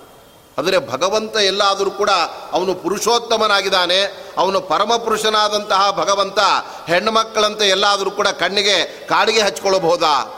ಕಾಡಿಗೆ ಹಚ್ಕೊಳ್ಳೋದು ಕಣ್ಣಿಗೆ ಅಲಂಕಾರಕ್ಕೋಸ್ಕರ ಮಹಿಳೆಯರಷ್ಟೇ ಹೊರತಾಗಿ ಪುರುಷರು ಯಾರು ಕೂಡ ಆ ರೀತಿಯಾಗಿ ಕಣ್ಣಿಗೆ ಕಾಡಿಗೆ ಹಚ್ಚತಕ್ಕಂಥದ್ದನ್ನು ನಾವು ನೋಡೋದಕ್ಕೆ ಸಾಧ್ಯ ಇಲ್ಲ. ಆದರೆ ಭಗವಂತ ಅಮಲ ಕಜ್ಜಲ ಅಂತ ಹೇಳುವಾಗ ಅವನ ಕಣ್ಣಿನಲ್ಲಿ ಕಜ್ಜಲ ಅಂದರೆ ಪರಿಶುದ್ಧವಾದ ಕಾಡಿಗೆಯನ್ನು ಲೇಪಿಸ್ಕೊಂಡಿದ್ದ. ಆ ಕಾಡಿಗೆಯಿಂದ ಕೂಡಿರತಕ್ಕಂತಹ ಆನಂದ ಬಾಷ್ಪವೇ ಆ ದೇವರ ಕಣ್ಣಿನಿಂದ ಹೊರಬಂತು ಅಂತ ಅಲ್ಲಿ ಹೇಳುವಾಗ ದೇವರಿಗೆ ಕಾಡಿಗೆಯನ್ನು ಹಚ್ಚತಕ್ಕಂಥದ್ದು ಉಂಟಾ ಅಂತ ಕೇಳಿದರೆ ಅದಕ್ಕೆ ಕೃಷ್ಣನ ವ್ಯಕ್ತಿತ್ವವನ್ನು, ಭಗವಂತನ ವ್ಯಕ್ತಿತ್ವವನ್ನು ವರ್ಣನೆ ಮಾಡ್ತಕ್ಕಂಥ ಶಾಸ್ತ್ರಗಳೆಲ್ಲ ಇನ್ನೊಂದು ಮಾತನ್ನು ಹೇಳ್ತಾ ಇವೆ. ದೇವರಿಗೂ ಕಾಡಿಗೆ ಹಚ್ಕೊಂಡ್ರೆ ಅದೇನಂತ ದೊಡ್ಡ ವಿಶೇಷವಲ್ಲ. ಯಾಕೆಂದರೆ ಕಣ್ಣು ಮೊದಲೇ ಕಪ್ಪಗೆ ಇನ್ನೂ ಚೆನ್ನಾಗಿ ಕಾಣಲಿ ಅಂತ ಆ ಕಾಡಿಗೆಯನ್ನು ಗಂಡಸರು ಕೆಲವೊಮ್ಮೆ ಹಚ್ಚಬಹುದು. ಆದರೆ ಅದಕ್ಕಿಂತ ವಿಶೇಷತೆ ಭಗವಂತನಲ್ಲಿ ಏನು ಅಂದರೆ ದೇವರು ತನ್ನ ಮೂಗಿಗೆ ಒಳ್ಳೆ ಮೂಗುತಿಯನ್ನು ಕೂಡ ಧರಿಸಿದಾನೆ ಅಂತ ಅವನ ವರ್ಣನೆ ಒಂದು ಕಡೆ ಬರ್ತಾ ಇತ್ತು ಭಗವಂತ ಹೇಗಿದ್ದಾನೆ, ಕೃಷ್ಣ ಪರಮಾತ್ಮ ಅಂದರೆ, ನಾಸಾಗ್ರೇ ನವಮೌಕ್ತಿಕಂ ಕರತಲೆ ವೇಣುಂ ಕರೆ ಕಂಕಣಂ ಅಂತ ಒಂದು ಕಡೆ ಹೇಳ್ತಾ ಇದ್ದಾನೆ. ಶ್ರೀಕೃಷ್ಣ ಪರಮಾತ್ಮ ಹೇಗೆ ಇದ್ದ, ಯಾವ ತರಹ ಆಭರಣಗಳನ್ನೆಲ್ಲ ಧರಿಸಿದ್ದ ಅಂದರೆ ಕೃಷ್ಣನನ್ನು ವರ್ಣನೆ ಮಾಡತಕ್ಕಂತಹ ಪುರಾಣಗಳೆಲ್ಲ ಹೇಳ್ತಾ ಇವೆ. ಆ ದೇವರ ಮೂಗಿನ ಆ ಮುದ್ದದಲ್ಲಿ ಅಲ್ಲಿ ಮೌಕ್ತಿಕ ಅಂದರೆ ನಾಸಾಗ್ರೆ ನವಮೌಕ್ತಿಕಂ. ಒಳ್ಳೆ ಮುತ್ತಿನಿಂದ ಮಾಡಿರತಕ್ಕಂತಹ ಹೊಸದಾದ ಮೂಗುತಿಯನ್ನು ತನ್ನ ಮೂಗಿಗೆ ಭಗವಂತ ಧರಿಸಿದ್ದಾನೆ. ಹಾಗಾದರೆ ಮೂಗುತಿಯನ್ನು ಹೆಚ್ಚಾಗಿ ಎಲ್ಲ ಕಡೆ ಹೆಣ್ಮಕ್ಕಳೇ ಧರಿಸ್ತಕ್ಕಂಥದ್ದು. ಅಪ್ಪಿತಪ್ಪಿ ಎಲ್ಲಾದರೂ ಗಂಡಸರ ಕಣ್ಣಿಗೆ ಕಾಡಿಗೆಯನ್ನು ಹಚ್ಚಬೋದೇ ಹೊರತಾಗಿ ಎಲ್ಲೂ ಕೂಡ ಗಂಡಸರು ಮೂಗಿಗೆ ಮೂಗುತಿಯನ್ನು ಅವ್ರು ಹಾಕೋದೇ ಆದರೆ ಭಗವಂತ ಅದನ್ನು ಕೂಡ ಹಾಕಿಕೊಂಡು ಅವನ ಪರಮ ಸುಂದರನಾಗಿದ್ದಾನೆ ಅಂತ ವರ್ಣನೆ ಮಾಡುವಾಗ ದೇವರಿಗೆ ಇಂಥದೇ ಆಭರಣ ಅಂತ ಇಲ್ಲವೇ ಇಲ್ಲ. ಭಕ್ತರು ಯಾವ ಯಾವ ಆಭರಣಗಳನ್ನು ದೇವರಿಗೆ ತೊಡಸ್ತಾ ಇದ್ದಾರೆ, ಅದೆಲ್ಲವನ್ನು ಕೂಡ ಭಗವಂತ ತಾನು ಸ್ವೀಕಾರ ಮಾಡ್ತಾನೆ. ಅದು ತನಗಾಗಿ ಅಲ್ಲ, ತನ್ನ ಭಕ್ತರಿಗೋಸ್ಕರವಾಗಿ. ಹೇಗೆ ಸಣ್ಣ ಮಗು, ಅದು ಯಾವ ಆಭರಣ, ಯಾವ ಅಲಂಕಾರವೂ ಅದಕ್ಕೆ ಬೇಕಾಗಿರೋದೆ. ತನ್ನ ಪಾಡಿಗೆ ತಾನು ಆಟದಲ್ಲಿ ಕಳೆಯಬೇಕು ಅಂತ ಅದು ಇರುವಾಗ ಮಗು ಮಗುವನ್ನು ತಾಯಿ ಎತ್ಕೊಂಡು ಬಂದು ಅದಕ್ಕೆ ಚೆನ್ನಾಗಿ ಸ್ನಾನ ಮಾಡಿಸಿ, ಅದಕ್ಕೆ ಅಲಂಕಾರ ಮಾಡಿ, ಬಂಗಾರದ ಆಭರಣ ಎಲ್ಲವನ್ನು ಹಾಕ್ತಾ ಇರ್ತಾಳೆ. ಆದರೆ ಆ ಮಗುವಿಗೆ ಅದು ಯಾವುದು ಬೇಕಾಗದೇ ಇದ್ದರೂ ಕೂಡ ತಾಯಿ ಮಾಡೋದನ್ನೆಲ್ಲ ಬೇಡ ಅಂತ ಹೇಳಿಕ್ ಆಗೋದಿಲ್ಲ. ಅದನ್ನು ಮಾಡಿಸ್ಕೊಂಡು ಹೇಗೆ ಸುಮ್ಮನೆ ಅದು ಕೂತಿರುತ್ತೆ, ಅದರಂತೆ ಭಗವಂತನಿಗೆ ತನಗಾಗಿ ಅವನಿಗೆ ಯಾವ ಆಭರಣ ಬೇಕಾಗಿಲ್ಲ. ಆಭರಣದಿಂದ ಭಗವಂತ ಸುಂದರನಾಗೋದು ಅಂತ ಇಲ್ಲವೇ ಇಲ್ಲ ಯಾವ ಆಭರಣ ಇಲ್ಲದೆ ಇದ್ದರೂ ಕೂಡ ಭಗವಂತ ಯಾವಾಗಲೂ ಕೂಡ ಪರಮ ಸುಂದರ ಮೂರ್ತಿಯಾಗಿದ್ದಾನೆ ಆದರೂ ಕೂಡ ಭಕ್ತನಿಗೆ ಅವನಿಗೆ ಏನು ಮಾಡಬೇಕು? ಯತಿಗಳು, ಜ್ಞಾನಿಗಳಂಥವರೆಲ್ಲ ಭಗವಂತನನ್ನು ಆರಾಧನೆ ಮಾಡಬೇಕು ಅಂದರೆ ಅವನಿಗೆ ಬಂಗಾರದ ಆಭರಣ, ಸರಗಳು, ಅದೇ ತರಹ ಅವನ ಆ ಒಂದು ಕೊರಳಿಗೆ ಬೇರೆ ಬೇರೆ ರೀತಿಯಾದ ಮಾಲೆಗಳನ್ನು ಹಾಕಿ ಅವರಲ್ಲಿ ಹೇಗೆ ಆನಂದ ಪಡ್ತಾರೆ. ಅವರ ಭಕ್ತರ ಅಪೇಕ್ಷೆಯನ್ನು ಭಗವಂತ ಯಾವತ್ತೂ ಕೂಡ ತಿರಸ್ಕಾರ ಮಾಡೋದಿಲ್ಲ. ಹಾಗಾಗಿ ದೇವರ ಕಣ್ಣಿಗೆ ಅವನ ಕಾಡಿಗೆಯನ್ನು ಕೂಡ ಹಚ್ಚಿಸಿಕೊಳ್ಳಬಲ್ಲ. ಅದೇ ತರಹ ಮೂಗಿಗೆ ಮೂಗುತಿಯನ್ನು ಕೂಡ ಭಗವಂತ ಅವನು ಧರಿಸಬಲ್ಲ. ಅದರಿಂದಾಗಿ ಭಗವಂತನಿಗೆ ಆ ಎಲ್ಲ ಬಗ, ಬಗೆಯ ಸೌಂದರ್ಯ ಮತ್ತಷ್ಟು ಇಮ್ಮಡಿಸಿದೆ ಅಂತ ಅಲ್ಲಿ ಶಾಸ್ತ್ರಗಳ ವರ್ಣನೆ ಮಾಡ್ತಾ ಇವೆ. ಆದ್ದರಿಂದ ಭಗವಂತನಿಗೆ ನಾಸಾಗ್ರೆ ನವಮೌಕ್ತಿಕಂ ಅಂತ ಆ ಕೃಷ್ಣ ಪರಮಾತ್ಮನ ಮೂಗಿನ ತುದಿಯಲ್ಲಿ ಅವನ ಸೌಂದರ್ಯವನ್ನು ಅಭಿವೃದ್ಧಿಪಡಿಸುವ ಆ ಒಂದು ಮೂಗುತಿಯು ಕೂಡ ಇತ್ತು, ಮುಕ್ಪಟ್ಟನ್ನ ಆ ಭಗವಂತ ಧರಿಸಿದ್ದ ಅಂತ ಹೇಳುವಾಗ ಇನ್ನು ಕಾಡಿಗೆಯನ್ನು ದೇವರು ಧರಿಸಿದ್ದರಲ್ಲಿ ಏನು ಕೂಡ ಆಶ್ಚರ್ಯವಿಲ್ಲ. ಅದನ್ನು ಜಗನ್ನಾಥದಾಸರು ತಿಳಿಸ್ತಾ ಇದ್ದಾರೆ, ಜಲಜಾಕ್ಷನಾದಂತಹ ಭಗವಂತನ ಅಮಲ ಕಜ್ಜಲ ಬಿಂದು ಪೀಯೂಷ ಕಲಶದಿ ಬೀಳಿ ಅಂತ ಹೇಳುವಾಗ ಆ ಭಗವಂತ ತನ್ನ ಎರಡು ಕಣ್ಣುಗಳಿಗೆ ಆ ಕಾಡಿಗೆಯನ್ನು ಲೇಪನ ಮಾಡಿಸ್ಕೊಂಡಿದ್ದಾನೆ. ಆವಾಗ ದೇವರ ಕಣ್ಣಿನಿಂದ ಆನಂದ ಬಾಷ್ಪ ಬೀಳಿಕ್ಕೆ ಶುರುವಾಯಿತು. ಯಾಕೆ ಅಂದರೆ ಈ ದೇವದಾನವರೆಲ್ಲ ಅವರು ಒಟ್ಟಿಗೆ ಸೇರೋದೇ ಬಹಳ ಅಪರೂಪ. ಅದರಲ್ಲೂ ಕೂಡ ಅವರು ಸೇರಿದ್ದಾರೆ. ಅನಂತರ ತಮ್ಮ ಕಾರ್ಯವನ್ನು ಯಶಸ್ವಿಯಾಗಿ ನಿರ್ವಹಿಸಿದ್ದಾರೆ. ಅದರ ಫಲವಾಗಿ ಅವರಿಗೆ ಈ ಸಂಪತ್ತು ಬಂದಿದೆ ಅಂತ ಆ ಭಗವಂತ ಅದನ್ನೆಲ್ಲ ನೋಡಿದಾಗ ಆವಾಗ ಭಗವಂತನಿಗೆ ಆನಂದವಾಗಿ ಬಿಟ್ಟಿದೆ. ಯಾಕೆಂದರೆ ದೇವರು ಆನಂದಮಯ. ಅವನಿಗೆ ನಮ್ಮಂತೆ ಯಾವಾಗ ಯಾವಾಗಲೋ ಯಾವಾಗಲೋ ಒಮ್ಮೆ ಮಾತ್ರ ಆನಂದ ಆಗುವುದು ಅಂತಲ್ಲ. ಭಗವಂತ ಸದಾ ಆನಂದಮಯ. ಅದಕ್ಕೆ ಈ ಜಗತ್ ಸೃಷ್ಟಿಯನ್ನು ಭಗವಂತ ಹೇಗೆ ಮಾಡಿದ ಅಂತ ಉಪನಿಷತ್ತು ಒಂದು ಪ್ರಶ್ನೆ ಹಾಕ್ಕೊಳ್ತಾ ಇತ್ತು. ಯಾವುದೇ ಒಬ್ಬ ವ್ಯಕ್ತಿ ಒಂದು ಕಾರ್ಯವನ್ನು ಮಾಡಬೇಕಾದರೆ ಅವನು ರಾಗದ್ವೇಷಗಳಿಂದ ಸುಖ ದುಃಖಗಳಿಂದ ಅವನ ಪ್ರವೃತ್ತಿಯನ್ನು ಮಾಡ್ತಾ ಇರ್ತಾನೆ. ನಮಗೆ ಯಾರಲ್ಲಿ ತುಂಬ ಪ್ರೀತಿ ಇದೆ, ರಾಗ ಇದೆ, ಅವ್ರಿಗೆ ಬೇಕಾದನ್ನು ತೊಗೊಂಡು ಹೋಗಿ ಕೊಡ್ತಾ ಇರ್ತೇವೆ. ಯಾರ ಮೇಲೆ ದ್ವೇಷ ಇದೆ, ಅವನು ಎಲ್ಲಾದರೂ ಸಿಕ್ಬಿಟ್ರೆ ಒಂಟಿಯಾಗಿ ಮಚ್ಚಿನಿಂದ ಕೊಚ್ಚಾಕ್ ಬಿಡಬೇಕು ಅಂತ ಅವನ ಮೇಲೆ ದ್ವೇಷ ಸಾಧಿಸ್ತಾ ಇರ್ತೇವೆ. ಮತ್ತೆ ಅದೇ ತರಹ ದುಃಖ ಮತ್ತೆ ಆನಂದ. ನಮಗೆ ತುಂಬ ದುಃಖವಾದರೆ ನಮಗೆ ಅರಿವಿಲ್ಲದಂತೆ ನಮ್ಮ ಕಣ್ಣಿನಿಂದ ದುಃಖದ ಕಣ್ಣೀರು ಬಂದು ಬಿಡ್ತಾ ಇರುತ್ತೆ. ತುಂಬ ಆನಂದವಾದಾಗ ಆನಂದ ಬಾಷ್ಪ ನಮಗೆ ಬರ್ತಾ ಇರುತ್ತೆ ಅಂದು ಅದರಿಂದ ಬೇರೆ ಬೇರೆ ಕಾರ್ಯಗಳನ್ನು ನಾವು ಮಾಡ್ತಾ ಇರ್ತೇವೆ. ಆದರೆ ಭಗವಂತನಿಗೆ ಅವನಿಗೆ ಯಾವತ್ತೂ ಕೂಡ ರಾಗದ್ವೇಷ ಎಂಬುದು ಇಲ್ಲವೇ? ಯಾಕೆಂದರೆ ದೇವರಿಗೆ ಶ್ರೀಕೃಷ್ಣ ಪರಮಾತ್ಮನೇ ಗೀತೆಯಲ್ಲಿ ಹೇಳ್ತಾ ಇದ್ದಾನೆ, ನಮೇ ದ್ವೇಷ್ಯೋಸ್ತಿ ನ ಪ್ರಿಯ. ಅಂತ ಹೇಳ್ತಾ, ನನಗೆ ಯಾರ ಮೇಲೂ ತುಂಬ ರಾಗವೂ ಕೂಡ ಇಲ್ಲ, ಯಾರ ಮೇಲೆ ನನಗೆ ದ್ವೇಷವೂ ಕೂಡ ಇಲ್ಲ ಅಂತ ಈ ಸತ್ವರಜ ಸ್ತಮ ಗುಣಗಳಿಂದ ಬರಬಹುದಾದ ರಾಗ, ದ್ವೇಷ ಇದೆಲ್ಲ ನನಗೆ ಯಾವತ್ತೂ ಕೂಡ ಇಲ್ಲ. ನಾನು ಗುಣಾತೀತನಾಗಿದ್ದೇನೆ. ನಾನು ಅವತಾರ ಮಾಡಿದಾಗಲೂ ಕೂಡ ಮನುಷ್ಯನಂತೆ ಕಾಣಿಸ್ಕೊಳ್ತೇನೆ ಅಷ್ಟೇ. ಆದರೆ ನಿಜವಾದ ಮನುಷ್ಯನ ಆ ಒಂದು ರಾಗದ್ವೇಷಗಳು ಸುಖ, ದುಃಖಗಳು ನನಗೆಲ್ಲ ಇಲ್ಲ ಅಂತ ಆ ಕೃಷ್ಣ ಪರಮಾತ್ಮನೇ ಹೇಳ್ಕೊಂಡಿದ್ದಾನೆ. ಹಾಗಾಗಿ ಭಗವಂತನಿಗೆ ರಾಗದ್ವೇಷ ಇಲ್ಲ, ಅವನಿಗೆ ದುಃಖ ಇಲ್ಲ, ಇರೋದು ಆನಂದ ಒಂದೇ ಹಾಗಾದರೆ ಜಗತ್ ಸೃಷ್ಟಿಯನ್ನು ಮಾಡುವಾಗ ಭಗವಂತ ಯಾವ ಹಿನ್ನೆಲೆಯಲ್ಲಿ ಅವನು ಜಗತ್ ಸೃಷ್ಟಿ ಮಾಡ್ತಾನೆ ಅನ್ನೋದಕ್ಕೆ ಉಪನಿಷತ್ತು ಹೇಳ್ತಾ ಇದೆ. ನೋಡಿ, ಭಗವಂತನಿಗೆ ಆನಂದೋದ್ರೇಕವಾಗತ್ತಲ್ಲ, ಆವಾಗಲೇ ಅವನು ಜಗತ್ ಸೃಷ್ಟಿಯಲ್ಲಿ ತೊಡಗ್ತಾ ಇದ್ದಾನೆ.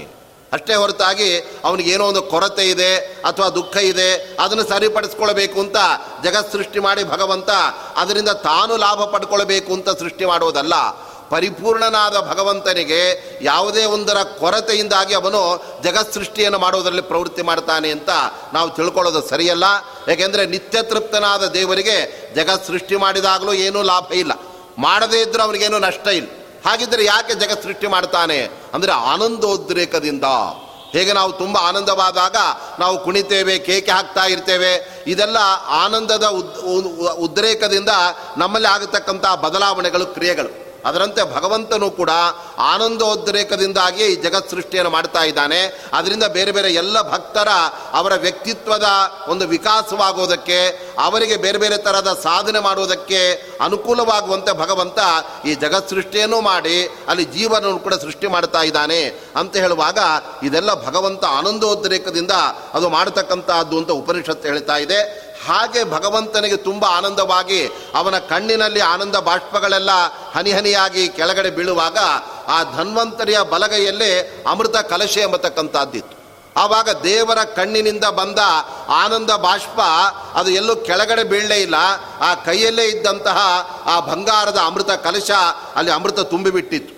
ಆ ಅಮೃತದಲ್ಲಿ ನೇರವಾಗಿ ದೇವರ ಆನಂದ ಬಾಷ್ಪ ಒಂದೊಂದು ಹನಿಯಾಗಿ ಬಿದ್ದಾಗ ತಕ್ಷಣದಲ್ಲೇ ಆ ಅಮೃತ ಕಲಶದಲ್ಲಿ ಒಂದು ವನಸ್ಪತಿ ಬೆಳೆದು ನಿಂತುಬಿಟ್ಟಿದೆ. ಆ ವನಸ್ಪತಿಯೇ ತುಳಸಿ ಅಂತ ಅದನ್ನು ಕರಿತಾ ಇತ್ತು ಆದ್ದರಿಂದ ಆ ತುಳಸಿಯ ಹುಟ್ಟಾಗಿದ್ದು ಎಲ್ಲಿ ಮತ್ತು ಯಾವುದರಿಂದ ಅಂತ ನೋಡಿದಾಗ ಅದರಿಂದಲೇ ತುಳಸಿಯ ಮಹತ್ವ ಎಂಥದ್ದು ಅಂತ ನಮಗೆ ಗೊತ್ತಾಗ್ಬಿಡುತ್ತೆ. ಭಗವಂತನ ಆನಂದ ಬಾಷ್ಪದಿಂದಾಗಿ ಹುಟ್ಟಿರ್ತಕ್ಕಂಥದ್ದು ತುಳಸಿ. ಅದು ಕೂಡ ಎಲ್ಲೋ ನೆಲದಲ್ಲಿ, ಇನ್ಯಾವುದೋ ಪಾಟ್ನಲ್ಲಿ ಅದು ಬೆಳೆದು ಹುಟ್ಟಿರ್ತಕ್ಕಂಥದ್ದಲ್ಲ.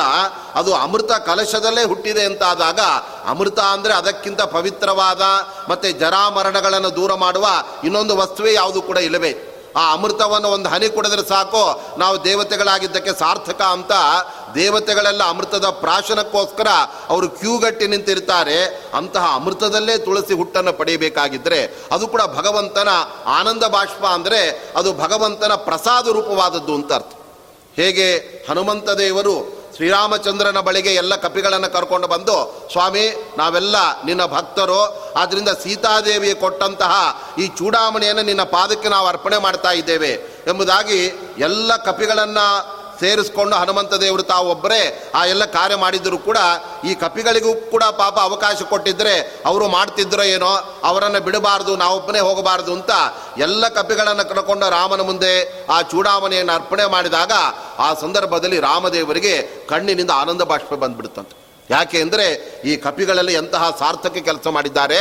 ಜೊತೆಗೆ ಸೀತೆಯ ಸಂದೇಶವನ್ನು ಅವಳು ತನ್ನ ತಲೆಯಲ್ಲಿ ಮುಡಿತಾ ಇದ್ದಂತಹ ಚೂಡಾಮಣಿಯನ್ನು ಕೂಡ ಇಲ್ಲಿ ನನಗೆ ತಂದು ಕೊಟ್ಟಿದ್ದಾರಾದ್ದರಿಂದ ನನಗೆ ಬಹಳ ಪ್ರಸನ್ನನಾಗಿದ್ದೇನೆ ಅಂತ ದೇವರ ಕಣ್ಣಿನಿಂದ ಆನಂದ ಬಾಷ್ಪಗಳು ಬಂದಾಗ ಅದೆಲ್ಲ ಕಪಿಗಳ ಮೇಲೆ ಅನುಗ್ರಹ ರೂಪವಾಗಿ ಬಿಡುತ್ತಂತೆ ಯಾಕೆ ಅಂದರೆ ಯಾರು ಯಾವ ಕೆಲಸವನ್ನು ಮಾಡಿದಾಗ ಆ ದೇವರಿಗೆ ಆನಂದದ ಒಂದು ಸಂಕೇತವಾಗಿ ಆನಂದ ಬಾಷ್ಪಗಳು ಬರ್ತಾ ಇರುತ್ತಲ್ಲ, ಅದರಿಂದ ಆ ಕಾರ್ಯಗಳನ್ನು ಮಾಡಿದವರ ಮೇಲೆ ಭಗವಂತನ ಪರಿಪೂರ್ಣವಾದ ಅನುಗ್ರಹ ಪ್ರಸಾದ ಇದೆ ಅಂತ ಅದು ಸೂಚನೆ ಮಾಡುತ್ತೆ.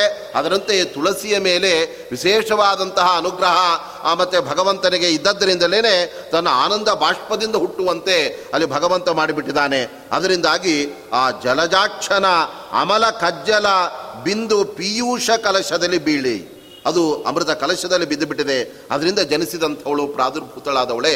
ಅದು ತುಳಸಿ ದೇವಿ ಆಗಿದ್ದಾಳೆ ಆದ್ದರಿಂದ ಜನಿಸಿ ಹರಿಯಿಂದ ಶ್ರೀ ತುಳಸಿ ನೀನೆಂದು ಕರೆಸಿದಿ. ಆ ಸಂದರ್ಭದಲ್ಲಿ ಭಗವಂತನೇ ಅವಳಿಗೆ ನಾಮಕರಣವನ್ನು ಕೂಡ ಮಾಡ್ತಾ ಇದ್ದಾನೆ.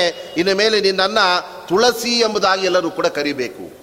ಅದು ಬರೀ ತುಳಸಿ ಅಲ್ಲ, ಶ್ರೀ ತುಳಸಿ ಅಂತಲೇ ಕರಿತಾ ಇದ್ದಾರೆ ಯಾಕೆ ಅಂದರೆ ಶ್ರೀ ಅಂದರೆ ಶ್ರಯಂತಿ ಏನಂ. ಭಗವಂತನನ್ನೇ ಆಶ್ರಯಿಸ್ತಾ ಇದ್ದಾಳೆ ತುಳಸಿ. ಯಾಕೆಂದರೆ ತುಳಸಿಯನ್ನು ಕೆಲವು ಸಂದರ್ಭದಲ್ಲಿ ಬೇರೆ ಬೇರೆ ದೇವತೆಗಳಿಗೆ ಅರ್ಪಣೆ ಮಾಡಲಿಕ್ಕೆ ಅವಕಾಶ ಇಲ್ಲ. ಗಣಪತಿಗೆ ತುಳಸಿ ಎಂಬತಕ್ಕಂಥದ್ದು ನಿಷಿದ್ಧ. ಆದ್ದರಿಂದ ಗಣಪತಿಗೋಸ್ಕರ ಆ ತುಳಸಿ ಎಂಬುದು ಅದು ಯಾವತ್ತೂ ಕೂಡ ಉಪಯೋಗವಾಗುವುದಿಲ್ಲ.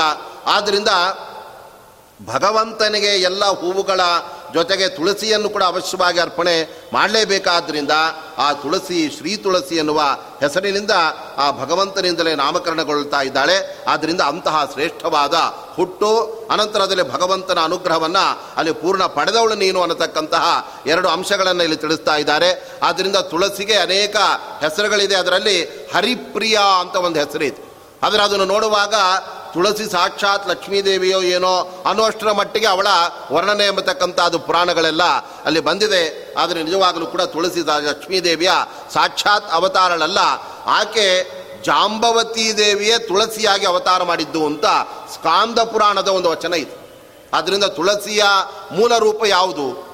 ಆಕೆ ನಿಜವಾಗಲೂ ಕೂಡ ಜಾಂಬವತಿಯೇ ಮತ್ತೆ ಆ ರೀತಿಯಾಗಿ ಆ ರೂಪದವನ್ನು ಪಡೆದು ಅವತಾರವನ್ನು ಮಾಡಿದಾಳೆ ಅಂತ ಪುರಾಣಗಳಲ್ಲಿ ಹೇಳುವಾಗ ಅಲ್ಲಿ ಈ ಮಾತು ಎಂಬತಕ್ಕಂಥದ್ದು ಬರ್ತಾ ಇದೆ. ಆದ್ದರಿಂದ ಆ ತುಳಸಿಯನ್ನು ಅಲ್ಲಿ ಎಷ್ಟು ರೀತಿಯಾಗಿ ನಾವು ಕೊಂಡಾಡಿದರೂ ಕೂಡ ಕಡಿಮೆ ಎಂಬುದಾಗಿ ಆ ತುಳಸಿಯ ಮಹತ್ವವನ್ನು ಇಲ್ಲಿ ತಿಳಿಸ್ತಾ ಇದ್ದ ಮತ್ತು ಹರಿಕಥಾಮೃತ ಸಾರದಲ್ಲೂ ಕೂಡ ಈ ತುಳಸಿಯ ವಿಷಯವನ್ನು ಹೇಳೋದಕ್ಕೆ ಜಗನ್ನಾಥದಾಸರು ಮರೆತಿಲ್ಲ. ಅಲ್ಲಿಯೂ ಕೂಡ ಆ ಬೇರೆ ಬೇರೆ ಭಗವಂತನ ಪೂಜಾ ಸಾಮಗ್ರಿಗಳನ್ನು ನಾವು ಬಳಸ್ಕೊಳ್ಬೇಕಾದರೆ ಅಲ್ಲಿರುವ ಭಗವದ್ ರೂಪಗಳನ್ನು, ವಿಭೂತಿ ರೂಪಗಳನ್ನು ನಾವು ನೆನೆದು ಅನಂತರದಲ್ಲಿ ಆ ಭಗವದ್ ರೂಪಗಳ ಒಂದು ಸ್ಮರಣೆಯೊಂದಿಗೆ ಆ ಪದಾರ್ಥಗಳನ್ನು ನಾವು ದೇವರಿಗೆ ಅರ್ಪಣೆ ಮಾಡಿದಾಗ ಅದು ಭಗವಂತನಿಗೆ ಪ್ರಿಯವಾಗುತ್ತೆ ಅಂತ ಜಗನ್ನಾಥದಾಸರು ವಿಭೂತಿ ಸಂಧಿಯಲ್ಲಿ ಆ ಭಗವಂತನ ವಿಭೂತಿ ರೂಪಗಳೆಲ್ಲ ಎಲ್ಲೆಲ್ಲಿದೆ, ಯಾವ್ಯಾವ ಪದಾರ್ಥಗಳಲ್ಲಿ ಎಷ್ಟೆಷ್ಟಿದೆ ಎಂಬುದನ್ನು ತಿಳಿಸುವಾಗ ಅಲ್ಲಿ ತುಳಸಿಯಲ್ಲೂ ಕೂಡ ಇರುವ ಆ ವಿಭೂತಿ ರೂಪಗಳನ್ನು ಅವರು ತಿಳಿಸ್ತಾ ಇದ್ದಾರೆ. ಅವರು ಹೇಳುವಂತಹ ಮಾತನ್ನು ಅದರಲ್ಲಿ ನಾವು ಕಾಣ್ತಾ ಇದ್ದೇವೆ. ಜಗನ್ನಾಥದಾಸರ ಹರಿಕಥಾಮೃತ ಸಾರದ ವಾಕ್ಯದಲ್ಲಿ ನಾವು ನೋಡ್ತಾ ಇದ್ದೇವೆ ವಾರಿಯೊಳಗೆ ಇಪ್ಪತ್ನಾಲ್ಕು ಮೂರೆರಡು ಸಾವಿರದ ಮೇಲೆ ಮುನ್ನೂರು ಹದಿನೇಳು ಎನಿಪ ರೂಪನು ಶ್ರೀ ತುಳಸಿದಳದಿ ಅಂತ ಹೇಳುವಾಗ ನೀರು ಮತ್ತೆ ತುಳಸಿ ಇವುಗಳಲ್ಲಿರುವ ಭಗವದ್ ರೂಪಗಳು ಎಷ್ಟು? ಹೇಗೆಂದರೆ ವಿಭೂತಿ ಯೋಗ ಅಂತ ಈ ಭಗವದ್ಗೀತೆಯಲ್ಲೂ ಕೂಡ ಕೃಷ್ಣ ಪರಮಾತ್ಮ ನನ್ನ ವಿಭೂತಿ ರೂಪಗಳನ್ನು ನಾನು ಎಲ್ಲೆಲ್ಲಿ ಇಟ್ಟಿದ್ದೇನೆ ಜಗತ್ತಿನಲ್ಲಿ? ಯಾವ ಯಾವ ಅಧಿಷ್ಠಾನದಲ್ಲಿ ನನ್ನ ವಿಶೇಷವಾದ ವಿಭೂತಿ ರೂಪಗಳೆಲ್ಲ ಇದೆ ಅನ್ನೋದನ್ನು ಅಲ್ಲಿ ಕೃಷ್ಣ ಸಂಕ್ಷಿಪ್ತವಾಗಿ ಹೇಳಿದರೆ ಅದನ್ನು ಮುಂದುವರಿಸಿದಂತಹ ಜಗನ್ನಾಥದಾಸರು ಅವರು ತಿಳಿಸ್ತಾ ಇದ್ದಾರೆ. ನೋಡಿ, ನಾವು ದೇವರಿಗೆ ಅಭಿಷೇಕ ಮಾಡೋದಕ್ಕೋಸ್ಕರ ಪವಿತ್ರವಾದ, ಶುದ್ಧವಾದ ನೀರನ್ನು ಅಭಿಷೇಕಕ್ಕೆ ನಾವು ಬಳಸ್ತೇವೆ. ಆದರೆ ಆ ನೀರು ಜಡವಾದ್ದರಿಂದ ಆ ಜಡವಾದ ನೀರನ್ನೇ ನಾವು ದೇವರಿಗೆ ಅರ್ಪಣೆ ಮಾಡ್ತಾ ಇದ್ದೇವೆ. ಅದರಿಂದ ಭಗವಂತ ಅವನಲ್ಲಿ ಆ ನಾವು ಹಿಂದಿನ ನಿರ್ಮಾಲ್ಯವನ್ನೆಲ್ಲ ತೆಗೆದು ಆ ದೇವರಿಗೆ ಶುದ್ಧವಾದ ಅಭಿಷೇಕ ಮಾಡಿದಂತೆ ಆಗತ್ತೆ ಅಂತ ನಾವು ಅನುಸಂಧಾನ ಮಾಡಿದರೆ, ಇಲ್ಲಿ ಭಗವಂತ ಈ ಜಡವಾದ ಪೂಜೆಗಳಿಂದ ಅವನು ಯಾವತ್ತೂ ಸಂತೃಪ್ತನಾಗೋದೇ ಭಗವಂತನನ್ನು ಪೂಜೆ ಮಾಡುವಾಗ ಅಲ್ಲಿ ಈ ಭಗವದ್ ರೂಪಗಳ ಚಿಂತನೆ ಎಂಬತಕ್ಕಂಥದ್ದು ಎಲ್ಲ ಆ ಪೂಜಾ ಸಾಮಗ್ರಿಗಳೆಲ್ಲ ನಡೀತಾ ಇರಬೇಕು. ಆವಾಗಲೇ ಅದು ಚಿನ್ಮಯ ಪೂಜೆ, ಅದುವೇ ಭಗವಂತನಿಗೆ ಅತ್ಯಂತ ಇಷ್ಟವಾದದ್ದು ಅಂತ ಜಗನ್ನಾಥದಾಸರು ಹಲವಾರು ಬಾರಿ ಅವರು ಹರಿಕಥಾಮೃತಸಾರದಲ್ಲಿ ಉಲ್ಲೇಖ ಮಾಡ್ತಾ ಇದ್ದಾರೆ. ಆದ್ದರಿಂದ ಎಷ್ಟೆಷ್ಟು ಭಗವದ್ ರೂಪಗಳು ಪೂಜಾ ಸಾಮಗ್ರಿಗಳಲ್ಲಿ ಇವೆ ಅನ್ನೋದನ್ನು ತಿಳಿಯದೆ ಎಲ್ಲೋ ಮನಸ್ಸನ್ನು ಇಟ್ಟು ದೇವರಿಗೆ ಬರೀ ನೀರು ಹಾಕ್ತಾ ಇರೋದು, ಗಂಧವನ್ನು ಅರ್ಪಣೆ ಮಾಡ್ತಾ ಇರೋ ಇದೆಲ್ಲ ಮಾಡಿದರೆ ನಾವು ಸರಿಯಾದ ಭಗವದ್ ರೂಪಗಳ, ವಿಭೂತಿ ರೂಪಗಳ ಅನುಸಂಧಾನ ಇಲ್ಲದೆ ನಾವು ಪೂಜೆ ಮಾಡಿದರೆ ಅದೆಲ್ಲ ಅಜ್ಞಾನಿಗಳು ಮಂದರು ಮಾಡತಕ್ಕಂಥ ಪೂಜೆ ಆಗುತ್ತೆ. ಅದನ್ನು ಭಗವಂತ ಜ್ಞಾನಿವರೇಣ್ಯ ಅದನ್ನು ಪೂರ್ಣ ಪ್ರಮಾಣದಲ್ಲಿ ಸ್ವೀಕಾರ ಮಾಡೋದಿಲ್ಲ. ಯಾರಿಗೆ ಅಲ್ಲಿರುವ ಭಗವದ್ ರೂಪಗಳನ್ನು ತಿಳಿದುಕೊಳ್ಳುವ ಸಾಮರ್ಥ್ಯ ಇದೆ ಮತ್ತು ಪ್ರಯತ್ನ ಮಾಡಿ ಕೆಲವು ಭಗವದ್ ರೂಪಗಳನ್ನು ಸ್ಮರಣೆ ಮಾಡಿಕೊಳ್ಳೋದಕ್ಕೂ ಅವಕಾಶ ಇದೆ. ಅಂಥವ್ರು ಆ ಕಾರ್ಯ ಮಾಡದೆ ಬರೀ ಜಡವಾದ ಗಂಧವನ್ನೇ ದೇವರಿಗೆ ಅರ್ಪಣೆ ಮಾಡ್ತೇನೆ ಅಂಥವ್ರು ಅಂದ್ಕೊಂಡ್ಬಿಟ್ರೆ ಅದು ನಿಜವಾಗಲೂ ಕೂಡ ಭಗವಂತನ ಪೂಜೆ ಆಗೋದಿಲ್ಲ. ಆದ್ದರಿಂದ ನೀರು ಅಂತ ತೆಗೆದುಕೊಂಡ್ರೆ ಅದರಲ್ಲಿ ಎಷ್ಟು ಭಗವಂತನ ರೂಪ ಇದೆ ಅದನ್ನು ನಾವು ನೆನ್ಪು ನೆನೆಸ್ಕೊಳ್ಬೇಕು ಅಂತ ಅಲ್ಲಿರುವ ಭಗವದ್ ರೂಪಗಳನ್ನು ನಮಗೆ ತಿಳಿಸ್ಕೊಡ್ತಾ ಇದ್ದಾರೆ ಜಗನ್ನಾಥ ಆದರೆ ಎಲ್ಲದರ ಒಳಗಡೆ ಭಗವಂತ ಇದ್ದಾನೆ ಅಂತ ನಮಗೆ ಸಾಮಾನ್ಯ ತಿಳುವಳಿಕೆ ಇದ್ದರೂ ಕೂಡ ಯಾವ ಯಾವ ಪದಾರ್ಥಗಳಲ್ಲಿ ಎಷ್ಟೆಷ್ಟು ಭಗವಂತನ ವಿಭೂತಿ ರೂಪ ಇದೆ ಅನ್ನೋದನ್ನು ನಮಗೆ ಸರಿಯಾಗಿ ತಿಳ್ಕೊಳ್ಳಿಕ್ಕೆ ಆಗೋದಿಲ್ಲ ಅದನ್ನು ಜಗನ್ನಾಥದಾಸರು ತಮ್ಮ ದಿವ್ಯ ದೃಷ್ಟಿಯಿಂದ ಅವರು ತಿಳಿದುಕೊಂಡು ಅವರು ತಿಳಿಸ್ತಾ ಇದ್ದಾರೆ. ವಾರಿಯೊಳಗೆ ಇಪ್ಪತ್ನಾಲ್ಕು ಅಂತ ಅವರು ಹೇಳ್ತಾ ಇದ್ದಾರೆ.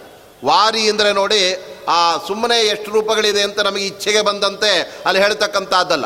ಅದಕ್ಕೆ ಒಂದು ಸರಿಯಾದ ಕಾರಣವನ್ನು, ಒಂದು ವಿಜ್ಞಾನವನ್ನು ಇಟ್ಕೊಂಡು ಮನಸ್ಸಿನಲ್ಲಿ ಇಟ್ಕೊಂಡು ಅವರು ಹೇಳ್ತಾ ಇದ್ದಾರೆ. ವಾರಿ ಅಂತ ಹೇಳುವಾಗ ವಾ ಅಂದರೆ ಯಾರ ಲ ವಾ. ಅದು ನಾಲ್ಕನೇ ಅಕ್ಷರವಾಗ್ತಾ ಇದೆ. ವಾ ಅಂದರೆ ಯಾರ ಲ ವಾ, ನಾಲ್ಕನೇ ಅಕ್ಷರ. ರೀ ಅಂತ ಹೇಳುವಾಗ ಅದು ಯಾರ ಎರಡನೇ ಅಕ್ಷರ ಆಗ್ತಾ ಇದೆ. ಹಾಗಾದರೆ ಎಷ್ಟು ಭಗವದ್ ರೂಪಗಳು ಅಂದರೆ ನಲವತ್ತೆರಡು ಭಗವದ್ ರೂಪಗಳು ಅಂತ ಅರ್ಥ ಅಲ್ಲ. ಈ ಸಂಖ್ಯೆಯನ್ನು ನಾವು ಸರಿಯಾಗಿ ನಾವು ತಿಳ್ಕೊಳ್ಬೇಕಾಗಿದ್ದರೆ ಅದಕ್ಕೆ ಸಂಸ್ಕೃತದಲ್ಲಿ ಒಂದು ಕ್ರಮ ಇದೆ, ಅಂಕಾನಾಂ ವಾಮತೋಗತಿ ಅಂತ ಹೇಳಿಬಿಟ್ಟು. ಅಂದರೆ ವಾರಿ ಅಂತ ಹೇಳುವಾಗ ವಾ ಅನ್ನತಕ್ಕಂಥದ್ದು ನಾಲ್ಕನೇ ಅಕ್ಷರವಾಗಿ, ರೀ ಅನ್ನೋದು ಎರಡನೇ ಅಕ್ಷರವಾದಾಗ ಅದು ನಲವತ್ತೆರಡು ಅಂತ ನಾವು ಓದೋದಲ್ಲ, ಇಪ್ಪತ್ನಾಲ್ಕು ಅಂತ ಹಿಂದ್ಗಡೆಯಿಂದ ಬರಬೇಕು. ಆವಾಗ ನೀರಿನಲ್ಲಿರುವ ಭಗವದ್ ರೂಪಗಳು ಎಷ್ಟು? ಅಂದರೆ ಅದರಲ್ಲಿ ಇಪ್ಪತ್ನಾಲ್ಕು ಭಗವದ್ ರೂಪಗಳಿದೆ. ಅಷ್ಟೇ ಮಹಾಲಕ್ಷ್ಮೀ ದೇವಿಯ ರೂಪಗಳು ಕೂಡ ಅದರ ಜೊತೆ ಜೊತೆಗೆ ಸೇರಿಕೊಂಡಿವೆ. ಯಾಕಂದರೆ ಎಲ್ಲೂ ಕೂಡ ಭಗವಂತ ತಾನು ಒಬ್ಬನೇ ಇರೋದು, ತನ್ನ ಮಡದಿಯಾದ ಲಕ್ಷ್ಮೀ ದೇವಿಯನ್ನು ಬಿಟ್ಟಿರೋದು ಹಾಗಿಲ್ಲವೇ? ನಿತ್ಯ ಅಭಿಯೋಗಿನಿ ಅಂತ ಲಕ್ಷ್ಮೀದೇವಿಯನ್ನು ಅಲ್ಲಿ ಕರೆಯಲಾಗುವುದರಿಂದ ಎಲ್ಲೆಲ್ಲಿ ಭಗವದ್ ರೂಪಗಳಿದೆ, ಅಲ್ಲೆಲ್ಲ ಭಗವಂತನ ಜೊತೆ ಜೊತೆಗೆ ಲಕ್ಷ್ಮೀದೇವಿ ಅಷ್ಟು ರೂಪಗಳು ಕೂಡ ಇದ್ದೇ ಇರುತ್ತೆ. ಹಾಗಾಗಿ ಲಕ್ಷ್ಮೀನಾರಾಯಣರಲ್ಲಿ ಇದ್ದಾರೆ ಅಂದರೆ ಉಳಿದ ದೇವತೆಗಳು ಸುಮ್ಮನೆ ಇರ್ತಾರೆ. ಅವರೆಲ್ಲ ಆ ಭಗವದ್ ರೂಪಗಳನ್ನು ಆರಾಧನೆ ಮಾಡೋದಕ್ಕೋಸ್ಕರ ಆ ಜಡವಾದ ನೀರಿನಲ್ಲಿರುವ ಆ ಭಗವದ್ ರೂಪಗಳನ್ನು ಆರಾಧನೆ ಮಾಡೋದಕ್ಕೋಸ್ಕರ ವರುಣದೇವರೇ ಅಲ್ಲಿಗೆ ಬರ್ತಾರೆ. ವರುಣದೇವರ ಒಳಗಡೆ ವಾಯುದೇವರೇ ಮೊದಲಾದ ಜೀವೋತ್ತಮರಾದಂತಹ ಆ ದೇವತೆಗಳು ಕೂಡ ಅಲ್ಲಿ ಬಂದು ಬಿಡ್ತಾರೆ. ಹೀಗೆ ಭಗವಂತ ಒಬ್ಬ ಅಲ್ಲಿ ಬಂದಿದ್ದಾನೆ ಅನ್ನೋದರ ಜೊತೆ ಜೊತೆಗೆ ಮಹಾಲಕ್ಷ್ಮೀ ದೇವಿಯ ರೂಪಗಳು. ಅದೇ ಥರ ಇತರ ಎಲ್ಲ ದೇವತಾ ವೃಂದ ಅದೆಲ್ಲ ಗಣನವೇ ಅಲ್ಲಿ ಬಂದು ಬಿಟ್ಟಿರೋಣದ್ರಿಂದ ನೀರು ಅಂದರೆ ಅದು ಬರೀ ನಮ್ಮ ಬಾಯಾರಿಕೆಯನ್ನು ನೀಗಿಸುವ, ದೇವರನ್ನು ತೊಳೆಯುವ ಒಂದು ಜಲೀಯ ಪದಾರ್ಥ ಅಂತ ಅಷ್ಟೇ ನಾವು ತಿಳ್ಕೊಳ್ಳೋದಲ್ಲ, ಅಲ್ಲಿರುವ ಆ ಭಗವದ್ ರೂಪಗಳನ್ನು ಅವಶ್ಯವಾಗಿ ನಾವು ನೆನೆದು ಅನಂತರದಲ್ಲಿ ಅಭಿಷೇಕ ಮಾಡಿದಾಗ ಅದರಿಂದ ಭಗವಂತನಿಗೆ ನಿಜವಾದ ಒಂದು ಪೂಜೆ ಆಗುತ್ತೆ. ಆದ್ದರಿಂದ ದೇವರ ಪೂಜೆ ಅಂದರೆ ಅದೆಲ್ಲ ನಾವು ಮಾಡುವ ತಂತ್ರಗಳೆಲ್ಲ ಏನಿದೆ ಅದೆಲ್ಲ ಯಾಂತ್ರಿಕವಾಗಿರ್ತಕ್ಕಂಥದ್ದು. ಆದರೆ ಅದರ ಹಿನ್ನೆಲೆಯಲ್ಲಿ ನಮ್ಮ ಒಳಗಡೆ ಇರುವ ಅನುಸಂಧಾನ, ಆ ಭಗವತ್ ಪ್ರಜ್ಞೆ ಎಂಬತಕ್ಕಂಥದ್ದೇನಿದೆಯಲ್ಲ ಅದೇ ನಮಗೆ ಫಲವನ್ನು ಕೊಡತ್ತೆ. ಆ ಭಗವತ್ ಪ್ರಜ್ಞೆ ನಮ್ಮಲ್ಲಿ ಬರುವುದಕ್ಕೋಸ್ಕರ ಆ ಬೇರೆ ಬೇರೆ ಕೈಂಕರ್ಯಗಳನ್ನು, ಬೇರೆ ಬೇರೆ ತಂತ್ರಗಳನ್ನು ನಾವು ಅಲ್ಲಿ ಬಳಸ್ತಾ ಇರ್ತೇವೆ. ಆದ್ದರಿಂದ ಅದೆಲ್ಲದರ ಮುಖ್ಯವಾದ ತಿರುಡು ಅಲ್ಲಿರುವ ಭಗವದ್ ರೂಪಗಳನ್ನು ನಾವು ನೆನೆಯಬೇಕು. ಶ್ರೀಮದ್ ಆಚಾರ್ಯರಂತಹ ವ್ಯಾಪ್ತೋಪಾಸಕರಾದ ಜ್ಞಾನಿವರೇಣ್ಯರಿಗೆ ಅವರಿಗೆ ನೀರು ಅಂದರೆ ಬರೀ ನೀರು ಕಾಣೋದೇ ಇಲ್ಲ.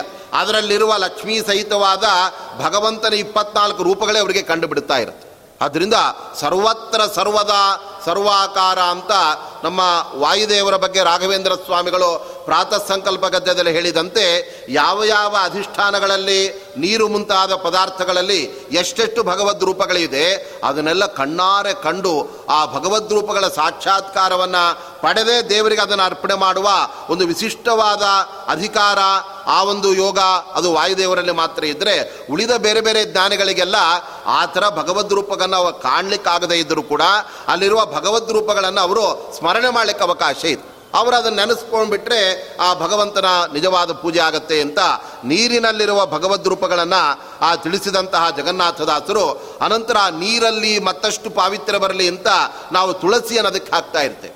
ನೀರಿನಲ್ಲಿ ತುಳಸಿಯನ್ನು ಹಾಕಿ ಆ ದೇವರಿಗೆ ಅಭಿಷೇಕ ಮಾಡ್ತಕ್ಕಂಥ ಪದ್ಧತಿಯನ್ನು ನಮಗೆ ಮೊಟ್ಟ ಮೊದಲು ತುಳಿ ತಿಳಿಸಿಕೊಟ್ಟಂಥವರು ಅದನ್ನು ತೋರಿಸಿಕೊಟ್ಟ ಮಹಾಜ್ಞಾನಿ ವರೇಣ್ಯರು ಅಂದರೆ ಅದು ಬ್ರಹ್ಮದೇವರೇ ಆಗಿದ್ದಾರೆ. ಚತುರ್ಮುಖ ಬ್ರಹ್ಮದೇವರಿಗೆ ಭಗವಂತ ನನ್ನ ಪಾದವನ್ನು ಪೂಜೆ ಮಾಡುವಂತ ಅನುಗ್ರಹ ಮಾಡಿ ಆ ಬ್ರಹ್ಮದೇವರ ಸತ್ಯಲೋಕದಲ್ಲೇ ತನ್ನ ಒಂದು ಪಾದ ಬರುವಂತೆ ಮಾಡಿಬಿಟ್ಟು ತ್ರಿವಿಕ್ರಮನಾಗಿ ಭಗವಂತ ಒಂದು ಪಾದವನ್ನು ಊರಿದಾಗ ಅದು ಹದಿನಾಲ್ಕು ಲೋಕಗಳ ಉದ್ದವನ್ನೇ ಅದು ಅಳಿಲಿಕ್ಕೆ ಶುರು ಮಾಡಿತು. ಆವಾಗ ಬ್ರಹ್ಮದೇವರ ಸತ್ಯಲೋಕ ಅದೇ ಹದಿನಾಲ್ಕನೇ ಲೋಕ. ಅಲ್ಲಿ ಭಗವಂತನ ದೇವರ ಪಾದ ಬಂದಾಗ ಆ ದೇವರ ಪಾದಕ್ಕೆ ನೀರನ್ನು ಅಭಿಷೇಕ ಮಾಡುವ ಮುಂಚೆ ಆ ತಮ್ಮ ಗಿಂಡಿಯಲ್ಲಿ ಆ ಭಗವಂತನ ಪಾದದ ಒಂದು ಅಂಗುಷ್ಟದಿಂದ ಅಲ್ಲಿ ತೂತಾಗಿ ಒಳಗಡೆ ಬಂದಿರತಕ್ಕಂತಹ ಏನು ಪವಿತ್ರವಾದ ಗಂಗಾಜಲ ಇದೆ. ಆ ಗಂಗಾಜಲದಲ್ಲಿ ಒಂದು ತುಳಸಿಯನ್ನು ಹಾಕಿ, ಅನಂತರ ಭಗವಂತನ ಪಾದದ ಮೇಲೂ ಕೂಡ ಒಂದು ಆ ತುಳಸಿ ದಾಳವನ್ನು ಇಟ್ಟು, ಅನಂತರ ಸಹಸ್ರ ಶೀರ್ಷ ಪುರುಷ ಅಂತ ಮಂತ್ರವನ್ನು ಹೇಳುತ್ತಾ, ಅಲ್ಲಿ ಚತುರ್ಮುಖ ಬ್ರಹ್ಮದೇವರು ಭಗವಂತನ ಪಾದಕ್ಕೆ ಅಭಿಷೇಕ ಮಾಡ್ತಾ ಇದ್ದಾರೆ. ಆದ್ದರಿಂದ ನೀರು ಅದು ಸಹಜವಾಗಿ ಪವಿತ್ರ. ಭಗವಂತನ ಇಪ್ಪತ್ನಾಲ್ಕು ಕೂಡ ಕೂಡ ಅದರ ಜೊತೆಗೆ ಬೆರೆತಾಗ ಅದಕ್ಕೆ ಅಭ್ಯದಿಕಾಂಬುನೇತ್ರಿ ಅಂತ. ಅದು ಬರೀ ಪವಿತ್ರವಲ್ಲ, ಅದು ಅತ್ಯಂತ ಪವಿತ್ರವಾಗಿ ಬಿಡಿತು. ಯಾಕೆಂದರೆ ತುಳಸಿಯ ಒಂದು ಪರಾಗ, ಅದರ ಸುಗಂಧ, ಅದೆಲ್ಲ ನೀರಿನಲ್ಲಿ ಬೆರೆತು ಅದರ ಜೊತೆಗೆ ಆ ಅಭಿಷೇಕವನ್ನು ಮಾಡಿದ್ರಿಂದ ಆ ಶ್ರೇಷ್ಠತೆ ಬರ್ತಾ ಇದೆ ಅಂತ ಅಲ್ಲಿ ತಿಳಿಸುವಾಗ ಆ ತುಳಸಿಯಲ್ಲಿ, ತುಳಸಿಯಲ್ಲಿರುವ ಆ ಭಗವದ್ ರೂಪಗಳು ಎಷ್ಟು ಅನ್ನೋದನ್ನು ಆ ವಿಭೂತಿ ರೂಪಗಳನ್ನು ತಿಳಿಸ್ತಾ ಇದ್ದಾರೆ ಜಗನ್ನಾಥದಾಸರು ಹರಿಕತಾಮೃತ ಸಾರದಲ್ಲಿ. ಅವ್ರು ಹೇಳ್ತಾ ಇದ್ದಾರೆ, ಅದರಲ್ಲಿರುವ ಭಗವದ್ ರೂಪಗಳನ್ನು ಮೂರೆರಡು ಸಾವಿರದ ಮೇಲೆ ಮುನ್ನೂರು ಹದಿನೇಳು ನಿಪ ರೂಪಗಳನ್ನು ತೊಟ್ಟು ಶ್ರೀಹರಿಯು ತುಳಸಿಯಲ್ಲಿ ನೆಲೆಸಿಯನು ಅಂತ ಹೇಳುವಾಗ, ಅಲ್ಲಿ ತುಳಸಿ ಅಂದರೆ ನೋಡಿ, ಬರೀ ತುಳಸಿ ಅಲ್ಲ, ಶ್ರೀ ತುಳಸಿ ಅಂತ ಅದನ್ನು ನಾವು ಕರಿಬೇಕು. ಆವಾಗ ಶ್ರೀ ಅಂತ ಹೇಳುವಾಗ ಅದರಲ್ಲಿ ಎಷ್ಟು ಅಕ್ಷರಗಳಿದೆ? ಶ್ರು ಮತ್ತು ಈ ಅಂತ ಎರಡು ಅಕ್ಷರಗಳಿದೆ. ಈ ಶಕಾರವನ್ನು ನಾವು ತೆಗೆದುಕೊಂಡ್ಬಿಟ್ರೆ ಅದರಲ್ಲಿ ಅದು ಐದನೇ ಅಕ್ಷರವಾಗುತ್ತೆ. ಯ, ರ, ಲ, ವ, ಶ ಅಂತ ಹೇಳುವಾಗ ಶ ಅನ್ನೋದು ಐದನೇ ಅಕ್ಷರವಾಗುತ್ತೆ.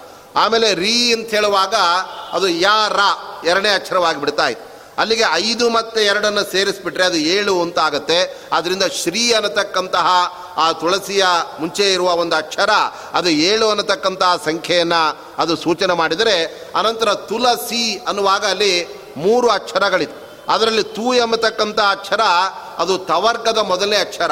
ತ, ಥ, ದ, ಧ, ನ ಅಂತ ಹೇಳುವಾಗ ತವರ್ಗದ ಪ್ರಥಮಾಕ್ಷರವೇ ಅದು ತೂ ಆದ್ದರಿಂದ ಅದನ್ನು ಒಂದು ಅಂತ ಅದನ್ನು ನಾವು ತೆಗೆದುಕೊಂಡಿರಬೇಕು. ಅದರಿಂದ ತೂ ಅನ್ನೋದಕ್ಕೆ ಒಂದನೇ ಒಂದನೇ ಸಂಖ್ಯೆ, ಅದರ ಒಂದು ಸಂಕೇತವಾದರೆ ಲ ಎಂಬತಕ್ಕಂಥದ್ದು ಯವರ್ಗದ ಮೂರನೇ ಅಕ್ಷರವಾಗ್ತಾ ಇತ್ತು. ಯ, ರ, ಲ.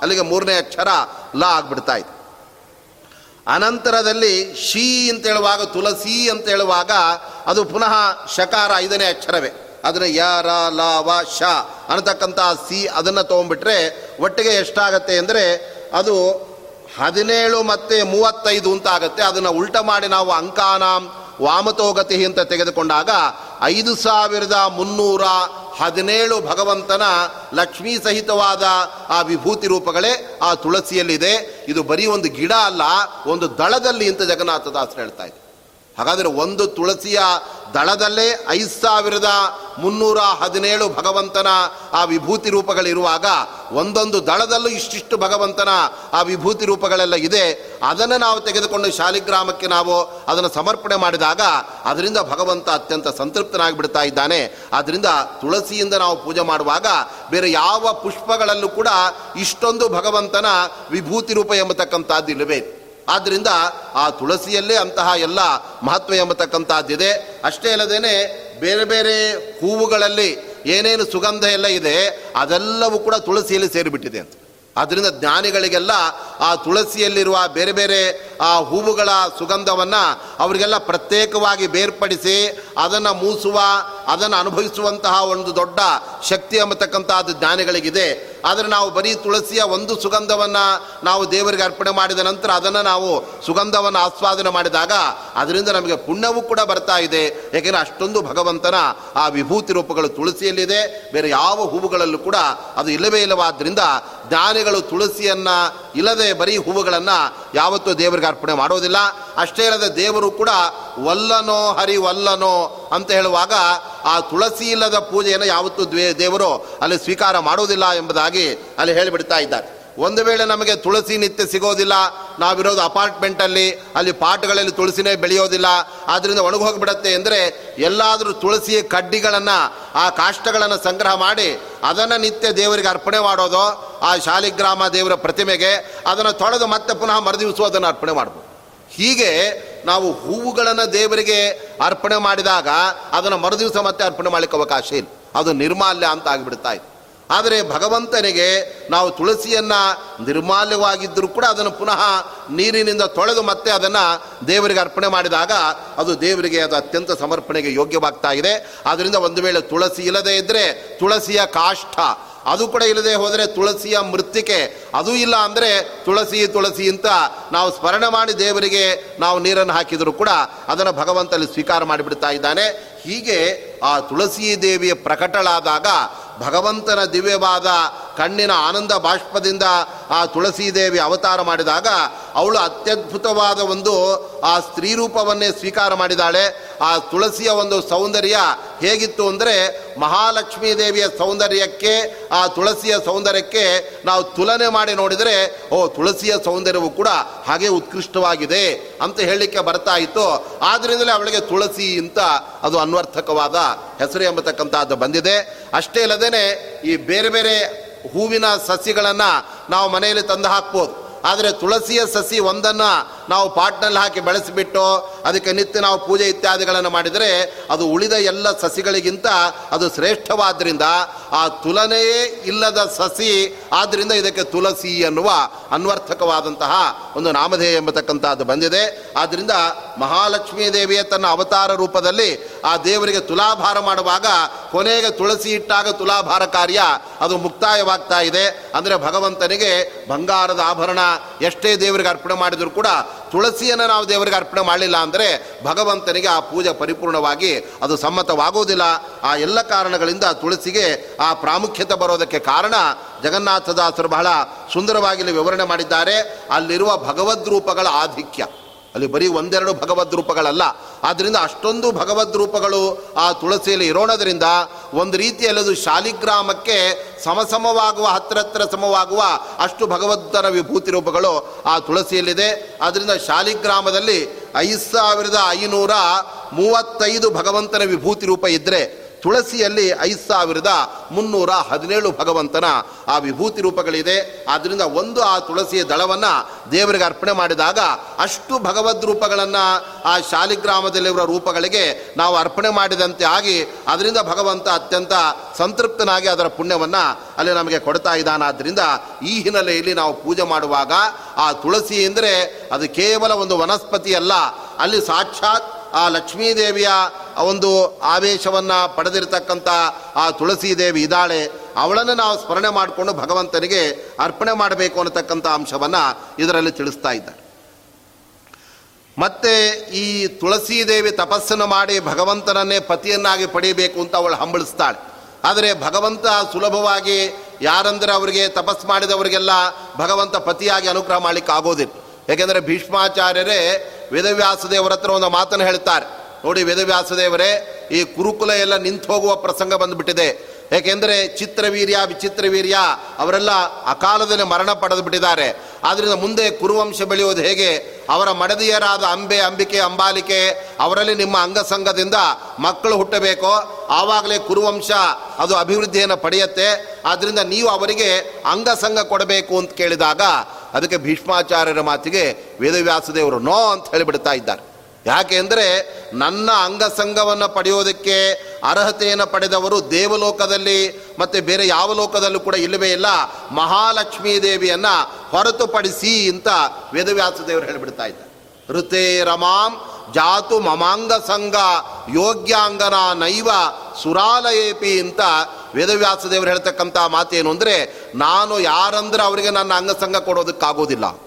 ಏಕೆಂದರೆ ನನ್ನ ಅಂಗಸಂಗಕ್ಕೆ ಬಹಳ ಮಹತ್ವ ಎಂಬತಕ್ಕಂಥದ್ದಿದೆ. ಅದನ್ನು ಮಹಾಲಕ್ಷ್ಮೀ ದೇವಿ ಪಡೆಯಬಲ್ಲಳು ಯಾವಾಗಲೂ ಕೂಡ. ಮತ್ತು ಅವಳ ಆವೇಶ ಇದ್ದಂತಹ ವ್ಯಕ್ತಿಗಳು, ಮತ್ತು ಅವಳ ಅವತಾರ ರೂಪಗಳಿಗೆ ಮಾತ್ರ ನಾನು ನನ್ನ ಅಂಗಸಂಗವನ್ನು ಕೊಡ್ತೇನೆ ಹೊರತಾಗಿ ನಾನು ಬೇರೆ ಯಾರಿಗೂ ಕೊಡೋದಕ್ಕೆ ಸಾಧ್ಯ ಇಲ್ಲ. ಆದರೆ ಅಂಬೆ, ಅಂಬಿಕೆ, ಅಂಬಾಲಿಕೆ ಇವರುಗಳೆಲ್ಲ ಅವರೇನು ಲಕ್ಷ್ಮೀ ಅವತಾರರಲ್ಲ ಅವರೆಲ್ಲ ಲಕ್ಷ್ಮೀದೇವಿ ಆವೇಶವೂ ಕೂಡ ಇಲ್ಲ. ಹಾಗಿರುವಾಗ ನಾನು ಹೇಗೆ ಅವರಿಗೆ ನನ್ನ ಅಂಗಸಂಗ ಕೊಡಲಿಕ್ಕಾಗತ್ತೆ? ಆದ್ದರಿಂದ ನನ್ನ ಅಂಗಸಂಗದಿಂದ ಅವರು ಮದುವೆ, ಅವರ ಮಕ್ಕಳನ್ನು ಪಡೆಯೋದು ಅನ್ನೋದು ಅದು ಅಸಾಧ್ಯವಾದದ ಮಾತು. ಆದ್ದರಿಂದ ಭೀಷ್ಮನೇ ಇದೆಲ್ಲ ನೀನು ಕೇಳಬೇಡ ಅಂತ ವೇದವ್ಯಾಸ ದೇವರು ಅದನ್ನು ನಿರಾಕರಣೆ ಮಾಡಿಬಿಡ್ತಾ ಇದ್ದಾರೆ. ಆವಾಗ ಮತ್ತೂ ಕೂಡ ಭೀಷ್ಮಾಚಾರ್ಯರು ಆ ವೇದವ್ಯಾಸ ದೇವರನ್ನು ಪ್ರಾರ್ಥನೆ ಮಾಡಿ, ಸ್ವಾಮಿ, ನೀನು ಅಚಿಂತ್ಯಾದ್ಭುತ ಶಕ್ತಿ ಉಳ್ಳಂತಹ ದೇವರಾಗಿದೆಯಾ? ಆದ್ದರಿಂದ ನಿನ್ನ ನಿಯಮಗಳನ್ನು ಹೇಗೆ ನಮ್ಮಲ್ಲಿ ಸರಿಪಡಿಸ್ಕೊಂಡು ನಿನ್ನ ಅಂಗಸಂಗವನ್ನು ಪಡೆಯಬೇಕು ಅನ್ನೋದನ್ನು ಅವರಿಗೆ ನೀನು ತಿಳಿಸ್ಕೊಡಬೇಕಾಗಿದೆ. ಆದ್ದರಿಂದ ಮುಂದೆ ನಿನ್ನಿಂದ ಮಕ್ಕಳು ಜನಿಸಿ ಅವರೆಲ್ಲ ವಂಶವದ ಬೆಳವಣಿಗೆ ಅವರ ಕಾರಣರಾಗ್ತಾರಾದ್ದರಿಂದ ನೀನೇ ಅದಕ್ಕೆ ಉಪಾಯ ಹೇಳು. ಆವಾಗ ವೇದವ್ಯಾಸ ದೇವರು ಹೇಳ್ತಾ ಇದ್ದಾರೆ, ತಥಾಪಿ ಸಂವತ್ಸರಂ ಆಚರಧ್ವಂ ವ್ರತಂ ಅಂತ ದೇವರು ಹೇಳ್ತಾ ಇದ್ದಾರೆ. ಹಾಗಾದರೆ ಅವರು ಒಂದು ವರ್ಷ ನಿರಂತರ ಒಂದು ವೈಷ್ಣವ ವ್ರತವನ್ನು ಮಾಡಬೇಕು. ಆ ವ್ರತ ಮಾಡಿದಾಗ ಆ ಸಂದರ್ಭದಲ್ಲಿ ಅವರಲ್ಲಿ ಮಹಾಲಕ್ಷ್ಮೀ ದೇವಿಯ ವಿಶೇಷವಾದ ಸನ್ನಿಧಾನ ಎಂಬತಕ್ಕಂಥದ್ದು ಬರುತ್ತೆ. ಅದರಿಂದ ಅವರಲ್ಲಿ ಲಕ್ಷ್ಮಿ ಆವೇಶ ಬಂದಾಗ ಅಲ್ಲಿ ನನ್ನ ಲಕ್ಷ್ಮಿ ಕಾಣಿಸ್ಕೊಳ್ತಾಳೆ, ಅವಳಿಗೆ ಅಂಗಸಂಗ ಕೊಡ್ತೇನೆ ಅನ್ನುವ ನೆಪದಲ್ಲಿ ಅವರಿಗೂ ಕೂಡ ಅಂಬೆ ಅಂಬಾಲಿಕೆಯರಿಗೆ ನನ್ನ ಅಂಗಸಂಗವಾಗಿ ಅನಂತರ ಅವರಿಗೆ ಸಂತಾನೋತ್ಪತ್ತಿ ಆಗುತ್ತೆ ಅಂತ ವೇದವ್ಯಾಸ ದೇವರು ಹೇಳಿ ಒಂದು ವರ್ಷ ಅವರು ವ್ರತದಲ್ಲೇ ವಿಶೇಷವಾಗಿ ಕಾಲ ಕಳೆಯಬೇಕು ಅಂತ ಅವರು ಹೇಳಿ ಆಮೇಲೆ ಅವರಿಗೆ ಅಂಗಸಂಗವನ್ನು ವೇದವ್ಯಾಸ ದೇವರು ಕೊಡ್ತಾರೆ. ಆಮೇಲೆ ಅಲ್ಲಿ ಪಾಂಡುರಾಜ, ಅನಂತರದಲ್ಲಿ ಧೃತರಾಷ್ಟ್ರ ಮತ್ತು ವಿದುರ ಇವರೆಲ್ಲ ಹುಟ್ಟಿ ಬರ್ತಾ ಇದ್ದಾರೆ. ಹಾಗಾದರೆ ಇವರೆಲ್ಲ ವೇದವ್ಯಾಸ ದೇವರ ಮಕ್ಕಳೇ ಆಗಿದ್ದರೂ ಕೂಡ ಅವರು ಮಹಾಲಕ್ಷ್ಮೀ ದೇವಿಯಿಂದ ಅವತಾರ ಮಾಡಿದವರಲ್ಲ. ಲ ಮಹಾಲಕ್ಷ್ಮೀ ದೇವಿ ಅನುಗ್ರಹಕ್ಕೋಸ್ಕರ ಅವರೆಲ್ಲ ವ್ರತವನ್ನು ಮಾಡಿದಾಗ, ವೈಷ್ಣವ ವ್ರತವನ್ನು, ಅದರಿಂದ ಲಕ್ಷ್ಮೀದೇವಿ ಅನುಗ್ರಹವಾಗುತ್ತೆ. ಆದ್ದರಿಂದ ನಾವೆಲ್ಲ ಪ್ರತಿ ಬಾರಿ ಬರತಕ್ಕಂತಹ ಚಾತುರ್ಮಾಸ್ಯ ವ್ರತ, ಅನಂತರದಲ್ಲಿ ಬೇರೆ ಬೇರೆ ಏಕಾದಶಿ ಇತ್ಯಾದಿ ನಿತ್ಯದ ಈ ವ್ರತಗಳನ್ನು ನಾವು ಮಾಡೋದು ಯಾಕೆ ಅಂದರೆ, ಅದಕ್ಕೆ ಮಹಾಭಾರತ ಹೇಳ್ತಾ ಇದೆ, ನಮ್ಮಲ್ಲಿ ಮಹಾಲಕ್ಷ್ಮೀ ದೇವಿಯ ಸಾನ್ನಿಧ್ಯ ಎಂಬುದು ಅದರಿಂದ ಜಾಸ್ತಿ ಆಗತ್ತೆ. ಆವಾಗ ಅದು ಭಗವಂತನ ಅನುಗ್ರಹಕ್ಕೆ ಕಾರಣವಾಗುತ್ತೆ. ಆದ್ದರಿಂದ ಎಲ್ಲಿ ಲಕ್ಷ್ಮಿಯ ಸಾನ್ನಿಧ್ಯ ಇಲ್ಲ, ಅಲ್ಲಿ ಭಗವಂತ ಪೂರ್ಣವಾದ ಅನುಗ್ರಹ ಮಾಡೋದೇ. ಮಹಾಲಕ್ಷ್ಮೀ ದೇವಿಯು ಕೂಡ ಯಾರು ವೈಷ್ಣವರೋ ವೈಷ್ಣವ ವ್ರತ ಮಾಡ್ತಾ ಇರ್ತಾರೋ, ಅವ್ರ ಮೇಲೆ ತನ್ನ ಅನುಗ್ರಹವನ್ನು ವಿಶೇಷವಾಗಿ ಆಕೆಯು ಕೂಡ ಮಾಡ್ತಾ ಇರ್ತಾಳೆ. ಅದರಂತೆ ಮಹಾಲಕ್ಷ್ಮೀ ದೇವಿಯ ವಿಶೇಷವಾದಂತಹ ಸಾನ್ನಿಧ್ಯವನ್ನು ಪಡೆಯಬೇಕಾಗಿದ್ದರೆ ಅದಕ್ಕೆ ವೈಷ್ಣವ ವ್ರತಗಳೆಲ್ಲ ಅದು ಅಗತ್ಯ ಎಂಬುದಾಗಿ ಶಾಸ್ತ್ರಗಳು ಹೇಳ್ತಾ ಇದೆ. ಅದರಂತೆ ಈ ತುಳಸಿ ದೇವಿಯು ಕೂಡ ತನಗೆ ಪತಿಯಾಗಬೇಕು ಭಗವಂತ ಅಂತ ಆಕೆ ತುಂಬ ತಪಸ್ಸನ್ನು ಮಾಡಿದಾಗ ಆ ಸಂದರ್ಭದಲ್ಲಿ ಧರ್ಮಧ್ವಜ ಅಂತ ಒಬ್ಬ ರಾಜನ ಮಗಳಾಗಿ ಅವಳು ಅವತಾರ ಮಾಡ್ತಾ ಇದ್ದಾಳೆ. ಆ ಸಂದರ್ಭದಲ್ಲಿ ಭಗವಂತ ಅವಳಿಗೆ ತನ್ನ ಅಂಗಸಂಗವನ್ನು ಕೊಟ್ಟು ದಾಮೋದರನಾಗಿ ಭಗವಂತ ತುಳಸಿಯನ್ನು ವಿವಾಹ ಮಾಡಿಕೊಳ್ತಾ ಇದ್ದಾನೆ. ಅದನ್ನು ನಾವು ಕಾರ್ತೀಕ ಮಾಸದಲ್ಲಿ ರಾಧಾ ಕಾರ್ತೀಕ ದಾಮೋದರ ವಿವಾಹ ಅಂತ ಅಲ್ಲಿ ಮಾಡುವಾಗ ಆ ತುಳಸಿಯೇ ರಾಧೆಯಾಗಿ ಅವತಾರ ಮಾಡಿದ್ದಾಳೆ. ಅವಳನ್ನು ಭಗವಂತ ಅಲ್ಲಿ ದಾಮೋದರನಾಗಿ ಕೃಷ್ಣ ಪರಮಾತ್ಮನೇ ಅಲ್ಲಿ ಪಾಣಿಗ್ರಹಣವನ್ನು ಮಾಡಿಕೊಂಡು ಮದುವೆ ಮಾಡಿಕೊಳ್ತಾ ಇದ್ದಾನೆ ಅಂತ ನಾವು ಅನುಸಂಧಾನ ಮಾಡಿ ಅಲ್ಲಿ ತುಳಸಿ ಮತ್ತು ಆ ನಾರಾಯಣರ ವಿವಾಹ ಮಹೋತ್ಸವನ ವಿಶೇಷವಾಗಿ ನಾವೆಲ್ಲ ಹೇಗೆ ಆಚರಿಸ್ತೇವೆ, ಅದಕ್ಕೆಲ್ಲ ಕಾರಣ ಅಂದರೆ ಆ ತುಳಸಿ ದೇವಿ ಮಾಡಿದಂತಹ ತಪಸ್ಸು. ಅದರಿಂದ ಭಗವಂತ ಮೆಚ್ಚಿ ಅವಳಿಗೆ ತನ್ನ ಅಂಗಸಂಗವನ್ನು ಕೊಟ್ಟಿದ್ದಾನೆ. ಅಷ್ಟೇ ಅಲ್ಲದೆ ದೇವರು ಹೇಳ್ತಾ ಇದ್ದಾನೆ, ನೀನು ಇನ್ನು ಮೇಲೆ ನನ್ನ ಸಂಘವನ್ನು ಯಾವತ್ತೂ ಕೂಡ ಪಡ್ಕೊಂಡು ಇರಬೇಕು ನೀನು. ಆದ್ದರಿಂದ ಯಾರು ನನ್ನ ಪ್ರೀತಿಯನ್ನು ಅನುಗ್ರಹವನ್ನು ಪಡಿತಾ ಇದ್ದಾರೆ, ಅವರು ನಿನ್ನ ಸನ್ನಿಧಾನ ಇರುವ ಆ ತುಳಸಿ ದಳಗಳನ್ನು ನನಗೆ ಸಮರ್ಪಣೆ ಮಾಡಿದಾಗ, ಅದರಿಂದ ಅವ್ರಿಗೂ ಕೂಡ ನಾನು ವಿಶೇಷವಾದ ಅನುಗ್ರಹವನ್ನು ಮಾಡ್ತೇನೆ. ಆದ್ದರಿಂದ ನೀನು ವೃಕ್ಷ ರೂಪದಲ್ಲಿ ಇರು. ನನ್ನ ಪೂಜೆಗೆ ಸಾಮಗ್ರಿಯಾಗಿ ನೀನು ಸದಾ ನನ್ನ ಸಾನ್ನಿಧ್ಯದಲ್ಲಿ ಇರಬೇಕು ಅಂಥೇಳಿ ಆ ಭಗವಂತ ತುಳಸಿಗೆ ಅನುಗ್ರಹ ಮಾಡಿದ್ದಾನೆ. ಎಲ್ಲ ಕಾರಣಗಳಿಂದ ಆ ತುಳಸಿಗೆ ಇರತಕ್ಕಂತಹ ಮಹತ್ವ, ಅದು ಉಳಿದ ಯಾವ ಸಸಿಗಳಿಗೆ, ಯಾವ ಪುಷ್ಪಗಳಿಗೂ ಕೂಡ ಇಲ್ಲವೇ ಇಲ್ಲ. ಆದ್ದರಿಂದ ಭಗವಂತನಿಗೆ ಆ ತುಳಸಿಯ ದಳದ ಆ ಸಮರ್ಪಣೆ ಎಂಬತಕ್ಕಂಥದ್ದು ದೇವರಿಗೆ ಅದು ಅತ್ಯಂತ ಪ್ರಿಯವಾಗಿರತಕ್ಕಂಥದ್ದು ಎಂಬುದನ್ನು ಈ ಎಲ್ಲ ಮಾತುಗಳಿಂದ ನಮಗೆ ಜಗನ್ನಾಥದಾಸರು ತಿಳಿಸಿಕೊಡ್ತಾ ಇದ್ದಾರೆ. ಶ್ರೀ ತರುಣಿ ವಲ್ಲಭನ ಪ್ರೀತಿ ವಿಷಯಳೆ ನಾ ತುತಿಸಿ ಕೈಯ ಮುಗಿವೆನು. ಮುಗಿವೆ ಎನ್ನಯ ಮಹಾಪಾತಕವ ಕಳೆದು ಪೊರೆಯಮ್ಮ ಅಂತ ತುಳಸಿಯನ್ನ ಮತ್ತೆ ಅವರು ಪ್ರಾರ್ಥನೆ ಮಾಡ್ತಾ ಇದ್ದಾರೆ. ಓ ತುಳಸಿ ದೇವಿಯೇ, ನೀನು ಸಾಮಾನ್ಯಳಾಗಿರ್ತಕ್ಕಂಥವಳಲ್ಲ, ಶ್ರೀತರುಣಿ ವಲ್ಲಭನ ಪ್ರೀತಿ ವಿಷಯಳೇ ಅಂತ ಹೇಳ್ತಾ ಇದ್ದಾರೆ. ಅಂದರೆ ಶ್ರೀ ಅಂದರೆ ಮಹಾಲಕ್ಷ್ಮೀ ದೇವಿ. ಆದ್ದರಿಂದ ಮಹಾಲಕ್ಷ್ಮೀ ದೇವಿಯ ಅತ್ಯಂತ ಪ್ರಿಯತಳ ಆ ಮಹಾಲಕ್ಷ್ಮೀ ದೇವಿ ಯಾರಿಗೆ ಅತ್ಯಂತ ಪ್ರಿಯಳಾಗಿದ್ದಾಳೆ? ಆ ಭಗವಂತನಿಗೂ ಕೂಡ ನೀನು ಪ್ರಿಯಳಾಗಿದೆಯಾ ಅಂತ ಈ ಶ್ರೀ ತರುಣಿ ವಲ್ಲಭ ಅಂತಂದರೆ ಭಗವಂತ ಅಂತ ಅವನನ್ನು ನಾವು ಕರಿತಾ ಇದ್ದೇವೆ ಹೇಗೆ ಶ್ರೀರಮಣಿ ಕರಕಮಲ ಪೂಜಿತ ಅಂತ ಹೇಳುವಾಗ ಭಗವಂತನನ್ನು ಮಹಾಲಕ್ಷ್ಮೀ ದೇವಿ ತನ್ನ ದಿವ್ಯವಾದ ಹಸ್ತಗಳಿಂದ ಪೂಜೆ ಮಾಡ್ತಾ ಇದ್ದಾಳೆ ಅಂತ ಭಗವಂತನನ್ನು ಹೇಗೆ ಸ್ತೋತ್ರ ಮಾಡ್ತಾರೆ? ಅದರಂತೆ ಶ್ರೀತರುಣಿ ವಲ್ಲಭನೆ ಅಂತ ಮಹಾಲಕ್ಷ್ಮೀ ದೇವಿ ಆಕೆ ನಿತ್ಯ ತರುಣಿಯಾಗಿದ್ದಾಳೆ. ಯಾವತ್ತೂ ಕೂಡ ಮಹಾಲಕ್ಷ್ಮೀ ದೇವಿಗೆ ಆ ಮುಪ್ಪು ಬಂದದ್ದು ಅಂತಾಗಲಿ ದೇಹದಲ್ಲಿ ಅಶಕ್ತತೆ ಇದ್ಯಾವುದು ಕೂಡ ಲಕ್ಷ್ಮೀ ದೇವಿಯಲ್ಲಿಲ್ಲ. ಆದ್ದರಿಂದ ವಾದಿರಾಜ ಸ್ವಾಮಿಗಳು ಮಹಾಲಕ್ಷ್ಮಿ ಮತ್ತು ನಾರಾಯಣರನ್ನ ವರ್ಣನೆ ಮಾಡುವಾಗ ಅವರು ಹೇಳ್ತಾ ಇದ್ದಾರೆ, ಯುವಾಂ ಯುವಾನೌ ಸತತಂ, ಯುವಯೋಹ ನವಯ ಅಧಿಕ ಅಂತ ಅವ್ರು ಹೇಳಿಬಿಡ್ತಾ ಇದ್ದಾರೆ.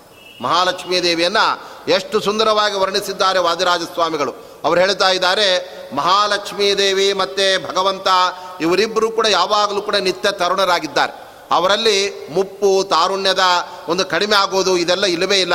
ಯಾಕೆಂದರೆ ಭೌತಿಕವಾದ ದೇಹವನ್ನು ಯಾರು ಪಡೆದಿರ್ತಾರೆ, ಆ ದೇಹಕ್ಕೆ ವಯಸ್ಸು ಜಾಸ್ತಿ ಆದಂತೆಲ್ಲ ಅದು ತಾರುಣ್ಯ, ಆ ಶಕ್ತಿಯೆಲ್ಲ ಕಡಿಮೆ ಆಗ್ತಾ ಬರ್ತಾ ಇರುತ್ತೆ. ಆದರೆ ಭಗವಂತನಲ್ಲಿ ಮತ್ತು ಮಹಾಲಕ್ಷ್ಮೀ ದೇವಿಯಲ್ಲಿ ಈ ಸೌಂದರ್ಯ ಆದ ಗುಣಗಳು ಯಾವಾಗಲೂ ಕೂಡ ಅಲ್ಲಿ ಸಮಾನವಾಗಿವೆ. ಆದ್ದರಿಂದ ಯಾವತ್ತೂ ಕೂಡ ಅವರಲ್ಲಿ ಸೌಂದರ್ಯ ಕಡಿಮೆ ಆಗೋದು, ಆ ತಾರುಣ್ಯ ಹೋಗೋದು, ಮುಪ್ಪು ಬರೋದು ಅಂತ ಇಲ್ಲವೇ ಇಲ್ಲ. ಆದ್ದರಿಂದ ನೀವಿಬ್ಬರೂ ಕೂಡ ಈ ವಿಷಯದಲ್ಲಿ ಸಮಾನರೇ ಆಗಿದ್ದೀರಿ. ಯುವಾಂ ಅಂದರೆ ಮಹಾಲಕ್ಷ್ಮೀ ದೇವಿ ಮತ್ತು ಈ ನಾರಾಯಣರೇನಿದ್ದಾರಲ್ಲ ಯುವಾಂ, ಯುವಾನು ಯಾವಾಗಲೂ ಕೂಡ ನಿತ್ಯ ತಾರುಣ್ಯವನ್ನು, ಯೌವನವನ್ನು ಪಡೆದಿರತಕ್ಕಂತಹ ನೀವು ಇಬ್ಬರು ಕೂಡ ಆಗಿದ್ದೀರಾ? ನಿಮ್ಮಿಬ್ಬರಲ್ಲಿ ಯಾರೊಬ್ಬರು ಕೂಡ ಯಾರಿಗಿಂತ ಹೆಚ್ಚಿನ ವಯಸ್ಸಿನವರು ಅಲ್ಲ, ಇನ್ನೊಬ್ಬರಿಗಿಂತ ಕಡಿಮೆ ವಯಸ್ಸಿನವರು ಕೂಡ ಅಲ್ಲವೇ? ಅಂದರೆ ಸೌಂದರ್ಯ ತಾರುಣ್ಯದಲ್ಲಿಯೂ ಕೂಡ ಮಹಾಲಕ್ಷ್ಮೀ ದೇವಿ ಮತ್ತು ನಾರಾಯಣರು ಸಮಾನರೇ ಆಗಿದ್ದಾರೆ. ವಯಸ್ಸು ಕೂಡ ಎಷ್ಟು ಅಂದರೆ ಭಗವಂತನಿಗೂ ಕೂಡ ಇಪ್ಪತ್ತೈದರ ನವ ತಾರುಣ್ಯ, ಮಹಾಲಕ್ಷ್ಮೀ ದೇವಿಗೂ ಕೂಡ ಅಷ್ಟೇ ತಾರುಣ್ಯ. ಆದರೆ ಯಾವಾಗಲೂ ಕೂಡ ಗಂಡನ ವಯಸ್ಸು ಜಾಸ್ತಿ ಇರಬೇಕು, ಹೆಂಡತಿಯ ವಯಸ್ಸು ಕಡಿಮೆ ಇರಬೇಕು ಅಂತೆಲ್ಲ ಇದೆ. ಹಾಗಿರುವಾಗ ಜಗತ್ತಿಗೆ ಆದರ್ಶಪ್ರಾಯರಾಗಬೇಕಾದಂತಹ ಲಕ್ಷ್ಮೀನಾರಾಯಣರು ಸಮಾನ ವಯಸ್ಕರಾಗಿದ್ದಾರೆ ಅಂದರೆ ಇದು ಜಗತ್ತಿಗೆ ಒಂದು ತಪ್ಪಾದ ಸಂದೇಶ ಕೊಟ್ಟಂತೆ ಆಗತ್ತಲ್ಲ. ಇದರಿಂದ ಈಗಿನ ನವ ಯುವಕ ಯುವತಿಯರೆಲ್ಲ ಮದುವೆ ಮಾಡ್ಕೊಳ್ಬೇಕಾದ್ರೆ ಆ ಯುವತಿಗೆ ನಾಲ್ಕು ವರ್ಷ ಜಾಸ್ತಿ ಆದರೂ ಪರವಾಗಿಲ್ಲ, ಸಮಾನ ಆಗಿದ್ರೂ ಪರವಾಗಿಲ್ಲ ಅಂತ ಮದುವೆ ಮಾಡ್ಕೊಂಡ್ಬಿಟ್ರೆ ಅವಾಗ ಗಂಡನಾಗುವವನ ವ್ಯಕ್ತಿಯ ವಯಸ್ಸು ಜಾಸ್ತಿ ಇರಬೇಕು, ಹೆಂಡತಿಯಾಗುವವಳ ವಯಸ್ಸು ಕಡಿಮೆ ಇರಬೇಕು ಅಂತಿದೆ. ಆದರೆ ಇದನ್ನೇ ದೇವರು ತೋರಿಸಿ ವಯಸ್ಸಿನಲ್ಲಿ ತಾನು ದೊಡ್ಡವನಾಗಿ ಮಹಾಲಕ್ಷ್ಮೀ ದೇವಿ ವಯಸ್ಸಿನಲ್ಲಿ ಕಡಿಮೆ ಆಗಬೇಕಾಗಿತ್ತಲ್ಲ. ಅದು ಬಿಟ್ಟು ವಾದಿರಾಜರು ಹೇಳ್ತಾ ಇದ್ದಾರೆ, ಯುವಯೋಹೋ ನವಯೋ ಅಧಿಕ. ನಿಮ್ಮಿಬ್ಬರಲ್ಲಿ ಯಾರಿಗೂ ವಯಸ್ಸು ಜಾಸ್ತಿನೂ ಇಲ್ಲ, ಯಾರಿಗೂ ಕಡಿಮೆ ಇಲ್ಲ, ಸಮಾನವಾಗಿದೆ ಅಂತ ಹೇಳ್ತಾ ಇದ್ದಾರೆ. ಆದರೆ ಭಗವಂತನ ದಾಂಪತ್ಯ ಎಷ್ಟು ಅದ್ಭುತವಾಗಿದೆ ಅಂದರೆ ಅದಕ್ಕೆ ನಮ್ಮ ಶ್ರೀಮದ್ ಆಚಾರ್ಯರೇ ವರ್ಣನೆ ಮಾಡ್ತಾ ಇದ್ದಾರೆ, ಅವ್ಯಾಕೃತ ಗೃಹಸ್ಥಾಯ ರಮಾ ಪ್ರಣಯಿನೇ ನಮಃ ಅಂತ ಮಧ್ವಾಚಾರ್ಯರು ಲಕ್ಷ್ಮೀನಾರಾಯಣರನ್ನ ಅವರು ಸ್ತೋತ್ರ ಮಾಡುವಾಗ ಹೇಳ್ತಾ ಇದ್ದಾರೆ. ನಿಮ್ಮಿಬ್ಬರ ದಾಂಪತ್ಯ ಎಂಥದ್ದು ಅಂದರೆ ಜಗತ್ತಿನಲ್ಲೇ ಕಂಡರಿಯದ, ಕೇಳರಿಯದ, ಅತ್ಯದ್ಭುತವಾದಂತಹ ಒಂದು ದಾಂಪತ್ಯ ಅಂತ ಅವರು ವರ್ಣನೆ ಮಾಡ್ತಾ ಇದ್ದಾರೆ. ಯಾಕಂದರೆ ಯಾವಾಗಲೂ ಕೂಡ ದಂಪತಿಗಳು ಆಗೋದು ಯಾಕೆ, ಯಾವುದಕ್ಕೋಸ್ಕರ ಸ್ತ್ರೀ ಮತ್ತು ಪುರುಷರು ಅಂದರೆ ಅವರಲ್ಲಿ ಪರಸ್ಪರ ಸುಖದ ವಿನಿಮಯ ಆಗಬೇಕಾಗಿರತ್ತೆ. ಅನಂತರದಲ್ಲಿ ಸ್ತ್ರೀ ಇಲ್ಲದೆ ಒಬ್ಬ ಪುರುಷ ಮಕ್ಕಳನ್ನು ಪಡ್ಕೊಳ್ಳಿಕ್ಕೆ ಆಗೋದಿಲ್ಲ. ಅದಕ್ಕೋಸ್ಕರ ಆ ಸ್ತ್ರೀ ಮತ್ತು ಪುರುಷರು ವಧೂವರರಾಗಿ ಅವರು ದಂಪತಿಗಳಾಗ್ತಾ ಇರ್ತಾರೆ. ಆದರೆ ಭಗವಂತನಿಗೆ ಈ ಸಾಮಾನ್ಯದ ಲೋಕದ ನಿಯಮ ಅದು ದೇವರಿಗೆ ಅಪ್ಲೈ ಆಗೋದೇ. ಯಾಕೆಂದರೆ ಭಗವಂತನಿಗೆ ತನಗೆ ಆನಂದ ಬೇಕು ಅಂತ ಅವನೇನು ಲಕ್ಷ್ಮೀ ದೇವಿಯನ್ನು ಮದುವೆ ಮಾಡ್ಕೊಳ್ಬೇಕಾಗಿಲ್ಲ. ದೇವರು ನಿತ್ಯಾನಂದಿಯಾಗಿದ್ದಾನೆ, ಅವನಿಗೆ ಯಾವತ್ತೂ ಇನ್ನೊಬ್ಬರಿಂದ ಆನಂದ ಪಡ್ಕೊಳ್ಬೇಕು ಅಂತಿಲ್ಲವೇ ಯಾವಾಗಲೂ ಆನಂದದ ಅಭಿವ್ಯಕ್ತಿ ಇನ್ನೊಬ್ಬರ ಅಪೇಕ್ಷೆ ಇಲ್ಲದೇ ಭಗವಂತನಿಗೆ ಆಗ್ತಾ ಇರುತ್ತೆ. ಲಕ್ಷ್ಮೀ ದೇವಿನ ಮದುವೆ ಮಾಡಿಕೊಂಡ ಮೇಲೆ ದೇವರಿಗೆ ದಾಂಪತ್ಯ ಸುಖ ಬರಲಿಕ್ಕೆ ಶುರುವಾಯಿತು ಅಂತ ಎಲ್ಲೂ ಕೂಡ ಇಲ್ಲಬೇಕು ಅಷ್ಟೇ ಇಲ್ಲದೆ ಲಕ್ಷ್ಮೀದೇವಿಯ ಒಳಗಡೆ ತನ್ನದೇ ಆದ ಸ್ತ್ರೀ ರೂಪವನ್ನು ಭಗವಂತ ಇರಿಸಿ ಆ ಸ್ತ್ರೀ ರೂಪದ ಜೊತೆಗೆ ತಾನು ಪುರುಷ ರೂಪಿಯಾಗಿ ವಿಹಾರ ಮಾಡ್ತಾನೆ ಹೊರತಾಗಿ ನೇರವಾಗಿ ಲಕ್ಷ್ಮೀದೇವಿಯ ಜೊತೆಗೆ ಭಗವಂತ ಅಲ್ಲಿ ವಿಹಾರ ಮಾಡೋದೇ ಇಲ್ಲ. ಆದ್ದರಿಂದ ದೇವರನ್ನು ಸ್ವರಮಣ ಅಂತ ಶಾಸ್ತ್ರ ಕರೆದು ಬಿಡ್ತಾ ಇತ್ತು ಲಕ್ಷ್ಮೀದೇವಿ ನಿಜವಾಗಲೂ ಕೂಡ ಭಗವಂತನಿಗೆ ಆನಂದವನ್ನು ಕೊಡ್ತಾಳೆ ಅಂತ ಕೆಲವರು ತಪ್ಪಾಗಿ ಭಾವಿಸ್ಕೊಂಡ್ಬಿಟ್ಟಿದ್ದಾರೆ. ಈ ಭಗವಂತನ ವ್ಯಕ್ತಿತ್ವವನ್ನು ವರ್ಣನೆ ಮಾಡಬೇಕಾದ್ರೆ ಅಲ್ಲಿ ಈ ಶ್ರೀವೈಷ್ಣವ ಪದ್ಧತಿಯಲ್ಲಿ ಹೇಳುವಾಗ ಅವರು ಹೇಳ್ತಾ ಇದ್ದಾರೆ, ಈಶಾನಾಂ ಜಗತೋಸ್ಯ ವೆಂಕಟಪತೆ ತದ್ವಕ್ಷಸ್ಥಲ ನಿತ್ಯವಾಸ ಲಸಿತಾಂ ತಚ್ಛಾಂತಿ ಸಂವರ್ಧಿನೀಂ ಅಂತ ಹೇಳುವಾಗ ಶ್ರೀನಿವಾಸ ದೇವರ ವರ್ಣನೆ ಮಾಡುವಾಗ ಅಲ್ಲಿ ಶ್ರೀವೈಷ್ಣವರ ಒಂದು ಪಂದ ಪದ್ಧತಿಯಲ್ಲಿ ಪರಂಪರೆಯಲ್ಲಿ ಅವರು ಹೇಳ್ತಾ ಇದ್ದಾರೆ, ನೋಡಿ ಮಹಾಲಕ್ಷ್ಮೀ ದೇವಿ ಭಗವಂತನಿ, ಭಗವಂತನಂತೆ ಈ ಜಗತ್ತಿಗೆಲ್ಲ ಅವಳು ಕೂಡ ಒಡತಿಯಾಗಿದ್ದಾಳೆ. ಅವಳು ಎಲ್ಲಿದ್ದಾಳೆ ಅಂದರೆ ತದ್ವಕ್ಷಸ್ಥಲ ವಾಸ ನಿತ್ಯ ಲಸಿತಾಂ ಆ ಭಗವಂತನ ಒಂದು ಹೃದಯ ಕಮನದಲ್ಲಿ ನೆಲೆಯಾಗಿ ನಿಂತಿದ್ದಾಳೆ.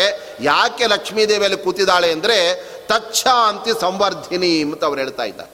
ಭಗವಂತನ ಶಾಂತಿ ಅಂದರೆ ಸುಖವನ್ನು ಅಲ್ಲಿ ಹೆಚ್ಚಿಸುವುದಕ್ಕೋಸ್ಕರ ಮಹಾಲಕ್ಷ್ಮೀ ದೇವಿ ಭಗವಂತನ ಹೃದಯ ಕಮನದಲ್ಲಿ ಕೂತಿದ್ದಾಳೆ.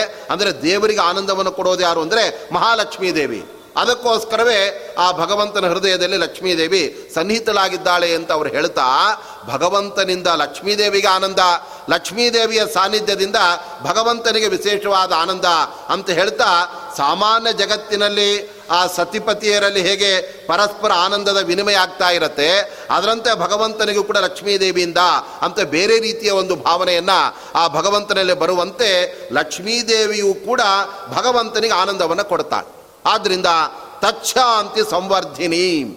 ಆ ಭಗವಂತನ ಸುಖವನ್ನು ಹೆಚ್ಚಿಸುವವಳೆ ಮಹಾಲಕ್ಷ್ಮೀ ದೇವಿ ಅಂತ, ದೇವರಿಗೆ ಸುಖ ಕೊಡ್ತಾಳೆ ಲಕ್ಷ್ಮೀದೇವಿ ಅಂತ, ಅಲ್ಲಿ ಶ್ರೀವೈಷ್ಣವರು ದೇವರನ್ನು ಚಿತ್ರಣ ಮಾಡಿದರೆ, ಅದಕ್ಕೆ ನಮ್ಮ ಶ್ರೀಮನ್ ಮಧ್ವಾಚಾರ್ಯರು ಅವರು ಐತರೇ ಭಾಷ್ಯದಲ್ಲಿ ಹೇಳ್ತಾ ಇದ್ದಾರೆ, ಭಗವಂತ ಸ್ವರಮಣನಾದ್ದರಿಂದ ಅವನು ತನ್ನ ಸುಖವನ್ನು ತಾನೇ ಪಡ್ಕೊಳ್ತಾ ಇರ್ತಾನೆ, ಅವನಿಗೆ ಸುಖವನ್ನು ಕೊಡೋದಕ್ಕೆ ಬೇರೆ ಯಾರೂ ಕೂಡ ಬೇಕಾಗಿಲ್ಲ. ಮಹಾಲಕ್ಷ್ಮೀ ದೇವಿಯು ಕೂಡ. ಹಾಗಾದರೆ ಯಾಕೆ ಭಗವಂತ ಮಹಾಲಕ್ಷ್ಮೀ ದೇವಿನ ಮದುವೆ ಮಾಡಿಕೊಂಡ? ಅವನು ಮದುವೆ ಆಗದೆ ಹಾಗೆ ಬ್ರಹ್ಮಚಾರಿ ಆಗಿರ್ಬೋದಾಗಿತ್ತಲ್ಲ ಅಂದರೆ ತನಗೆ ಮಹಾಲಕ್ಷ್ಮೀ ದೇವಿಯಿಂದ ಸುಖ ದೊರಕಬೇಕು ಅಂತ ದೇವರು ಮದುವೆ ಮಾಡಿಕೊಂಡಿದ್ದಲ್ಲ.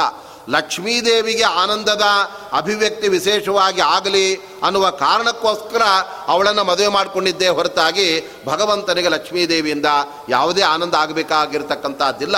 ಆದ್ದರಿಂದ ಸ್ವರತೋಪಿ ಚಾಗ್ರೆ ಲಕ್ಷ್ಮೀ ಭುಜಾಂತರಗತಃ. ಅಂತ ಶ್ರೀಮದ್ ಆಚಾರ್ಯರು ಮಹಾಭಾರತ ತಾತ್ಪರ್ಯದಲ್ಲಿ ಹೇಳ್ತಾ ಇದ್ದಾರೆ. ನಮ್ಮ ಭಗವಂತ ಅವನು ಸ್ವರಮಣನಾಗಿದ್ದಾನೆ ಅವನು ತನ್ನ ಆನಂದವನ್ನು ಪಡ್ಕೊಳ್ಳೋದಕ್ಕೋಸ್ಕರ ಇನ್ಯಾರನ್ನು ಅವಲಂಬಿಸಿ ಬಿಟ್ಟರೆ ಆವಾಗ ಭಗವಂತನ ಸ್ವಾತಂತ್ರ್ಯವೇ ಹೊಟ್ಟೋಗುತ್ತೆ ದೇವರು ಎಲ್ಲರಿಗೆ ಆನಂದ ಕೊಡ್ತಾನೆ. ಆದರೆ ಆ ಭಗವಂತನಿಗೆ ಆನಂದ ಕೊಡೋದು ಯಾರು ಅಂದರೆ ಮಹಾಲಕ್ಷ್ಮೀ ದೇವಿ. ಅವಳು ಆನಂದವನ್ನು ದೇವರಿಗೆ ಕೊಟ್ಟರೆ ಉಂಟು, ಇಲ್ಲ ಅಂದರೆ ಇಲ್ಲ ಅಂತ ಆಗಿಬಿಟ್ರೆ ಒಂದು ಭಗವಂತನ ಆನಂದ ಇನ್ನೊಬ್ಬರ ಅವಲಂಬನೆಯಲ್ಲಿ ಆಗಿದೆ ಅಂತಾಗತ್ತೆ. ಆವಾಗ ದೇವರ ಸ್ವಾತಂತ್ರ್ಯಕ್ಕೆ ಧಕ್ಕೆ ಬಂದ್ಬಿಡುತ್ತೆ.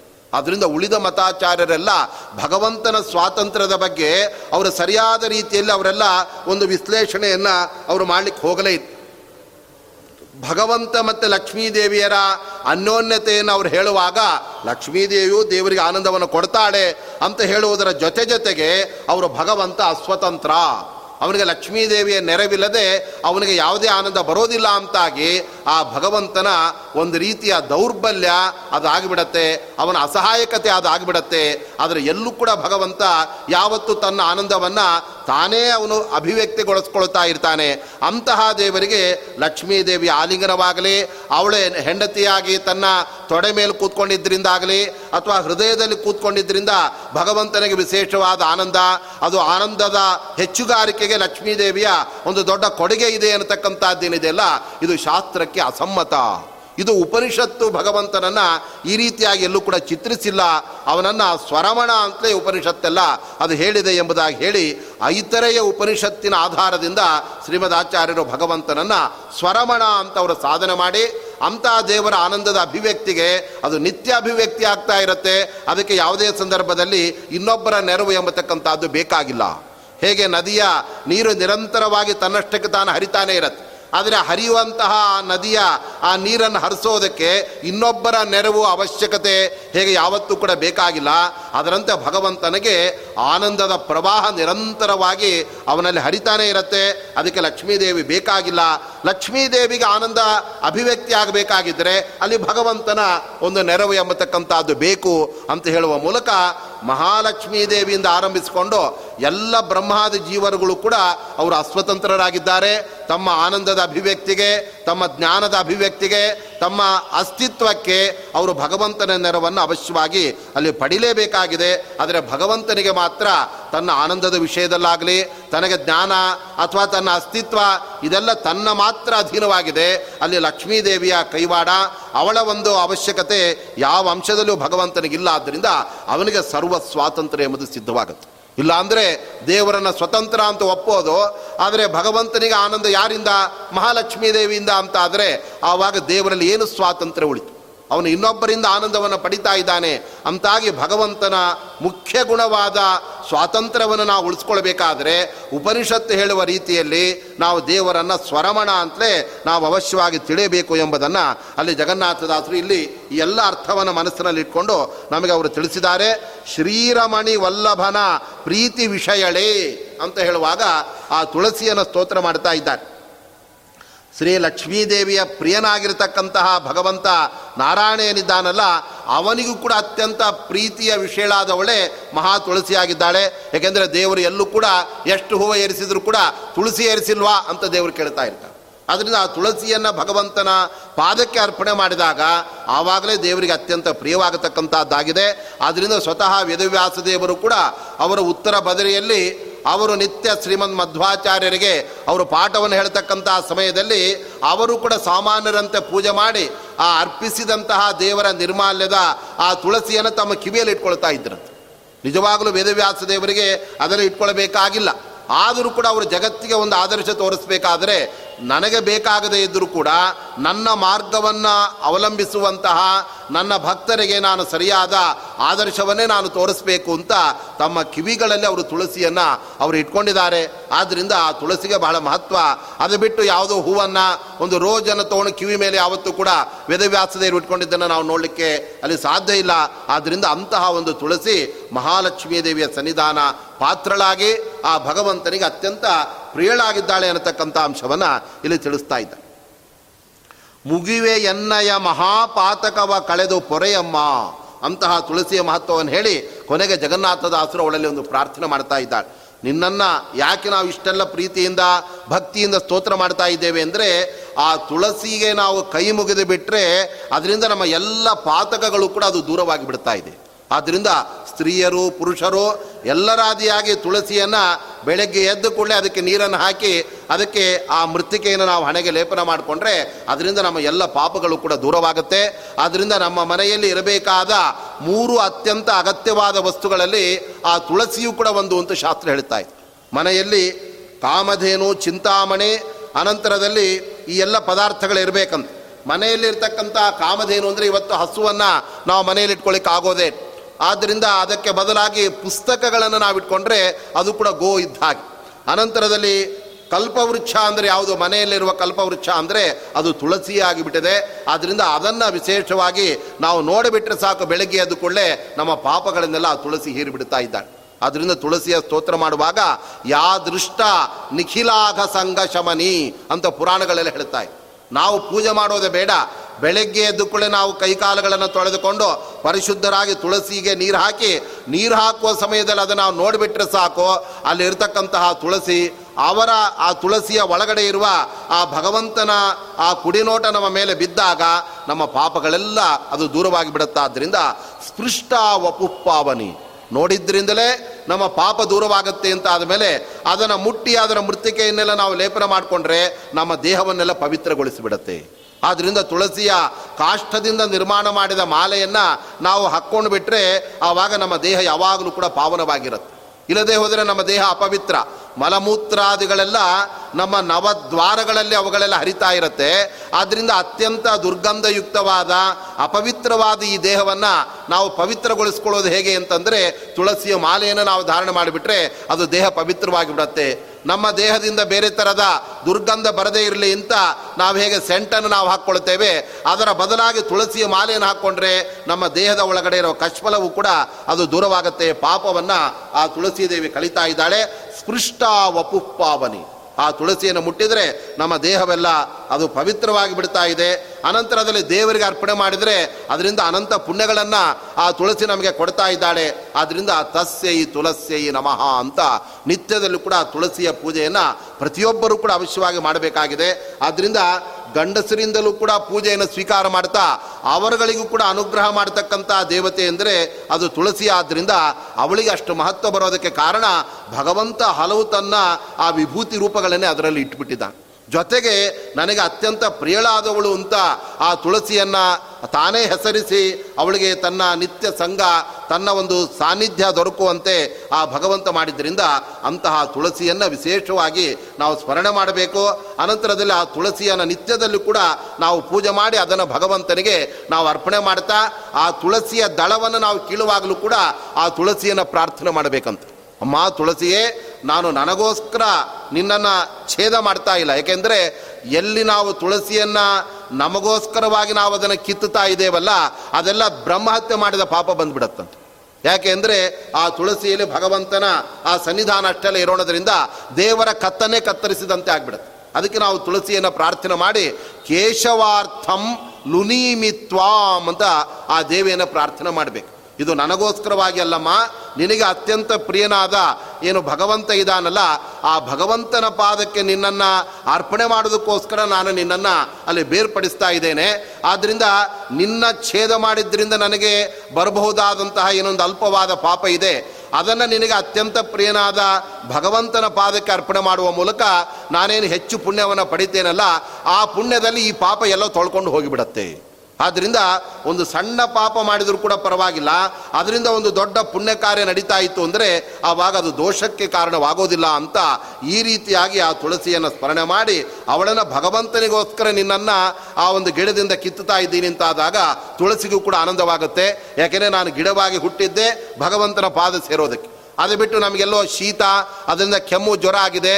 ಅದರ ಒಂದು ಕಷಾಯ ಮಾಡಿಕೊಳ್ಳುವಾಗ ಒಂದು ನಾಲ್ಕು ತುಳಸಿ ದಳಗಳನ್ನು ಕಿತ್ತಿ ಅದನ್ನು ಹಾಕ್ಕೊಂಡು ನಾವು ಮಾಡ್ತೇವೆ ಅಂದರೆ ಅದು ತುಳಸಿಗೆ ಸಮ್ಮತವಾಗುತ್ತೆ ಆದರೆ ಅದು ದೇವರಿಗೆ ಏರಿಸಿದಂತಹ ನಿರ್ಮಾಲ್ಯದ ತುಳಸಿಯನ್ನು ಕಷಾಯದಲ್ಲಿ ಹಾಕ್ಕೊಂಡು ಕುಡಿದ್ರೆ ಆವಾಗ ನಮಗೆ ಪುಣ್ಯವೂ ಬರುತ್ತೆ, ನಮ್ಮ ಜ್ವರ ಮತ್ತು ಶೀತಗಳು ಕೂಡ ಪರಿಹಾರವಾಗುತ್ತೆ. ಆದ್ದರಿಂದ ಭಗವಂತನನ್ನು ಮುಖ್ಯವಾಗಿ ಧ್ಯೇಯವಾಗಿಟ್ಕೊಂಡು ತುಳಸಿಯನ್ನು ನಾವು ಬಿಡಿಸಿದಾಗ ಅದರಿಂದ ತುಳಸಿ ಅನುಗ್ರಹವೂ ಕೂಡ ನಮಗಾಗತ್ತೆ. ಮಾತಿನಿಂದ ನಾವು ತಿಳಿತಾ ಇದ್ದೇವೆ. ಅದರ ಮುಂದಿನ ಭಾಗವನ್ನು ಮತ್ತೆ ನಾಳೆ ದಿವಸ ಏಳು ಗಂಟೆಗೆ ಸರಿಯಾಗಿ ನಾವಿಲ್ಲಿ ನೋಡ್ತಾ ಇದ್ದೇವೆ. ಶ್ರೀಕೃಷ್ಣಾರ್ಪಣ.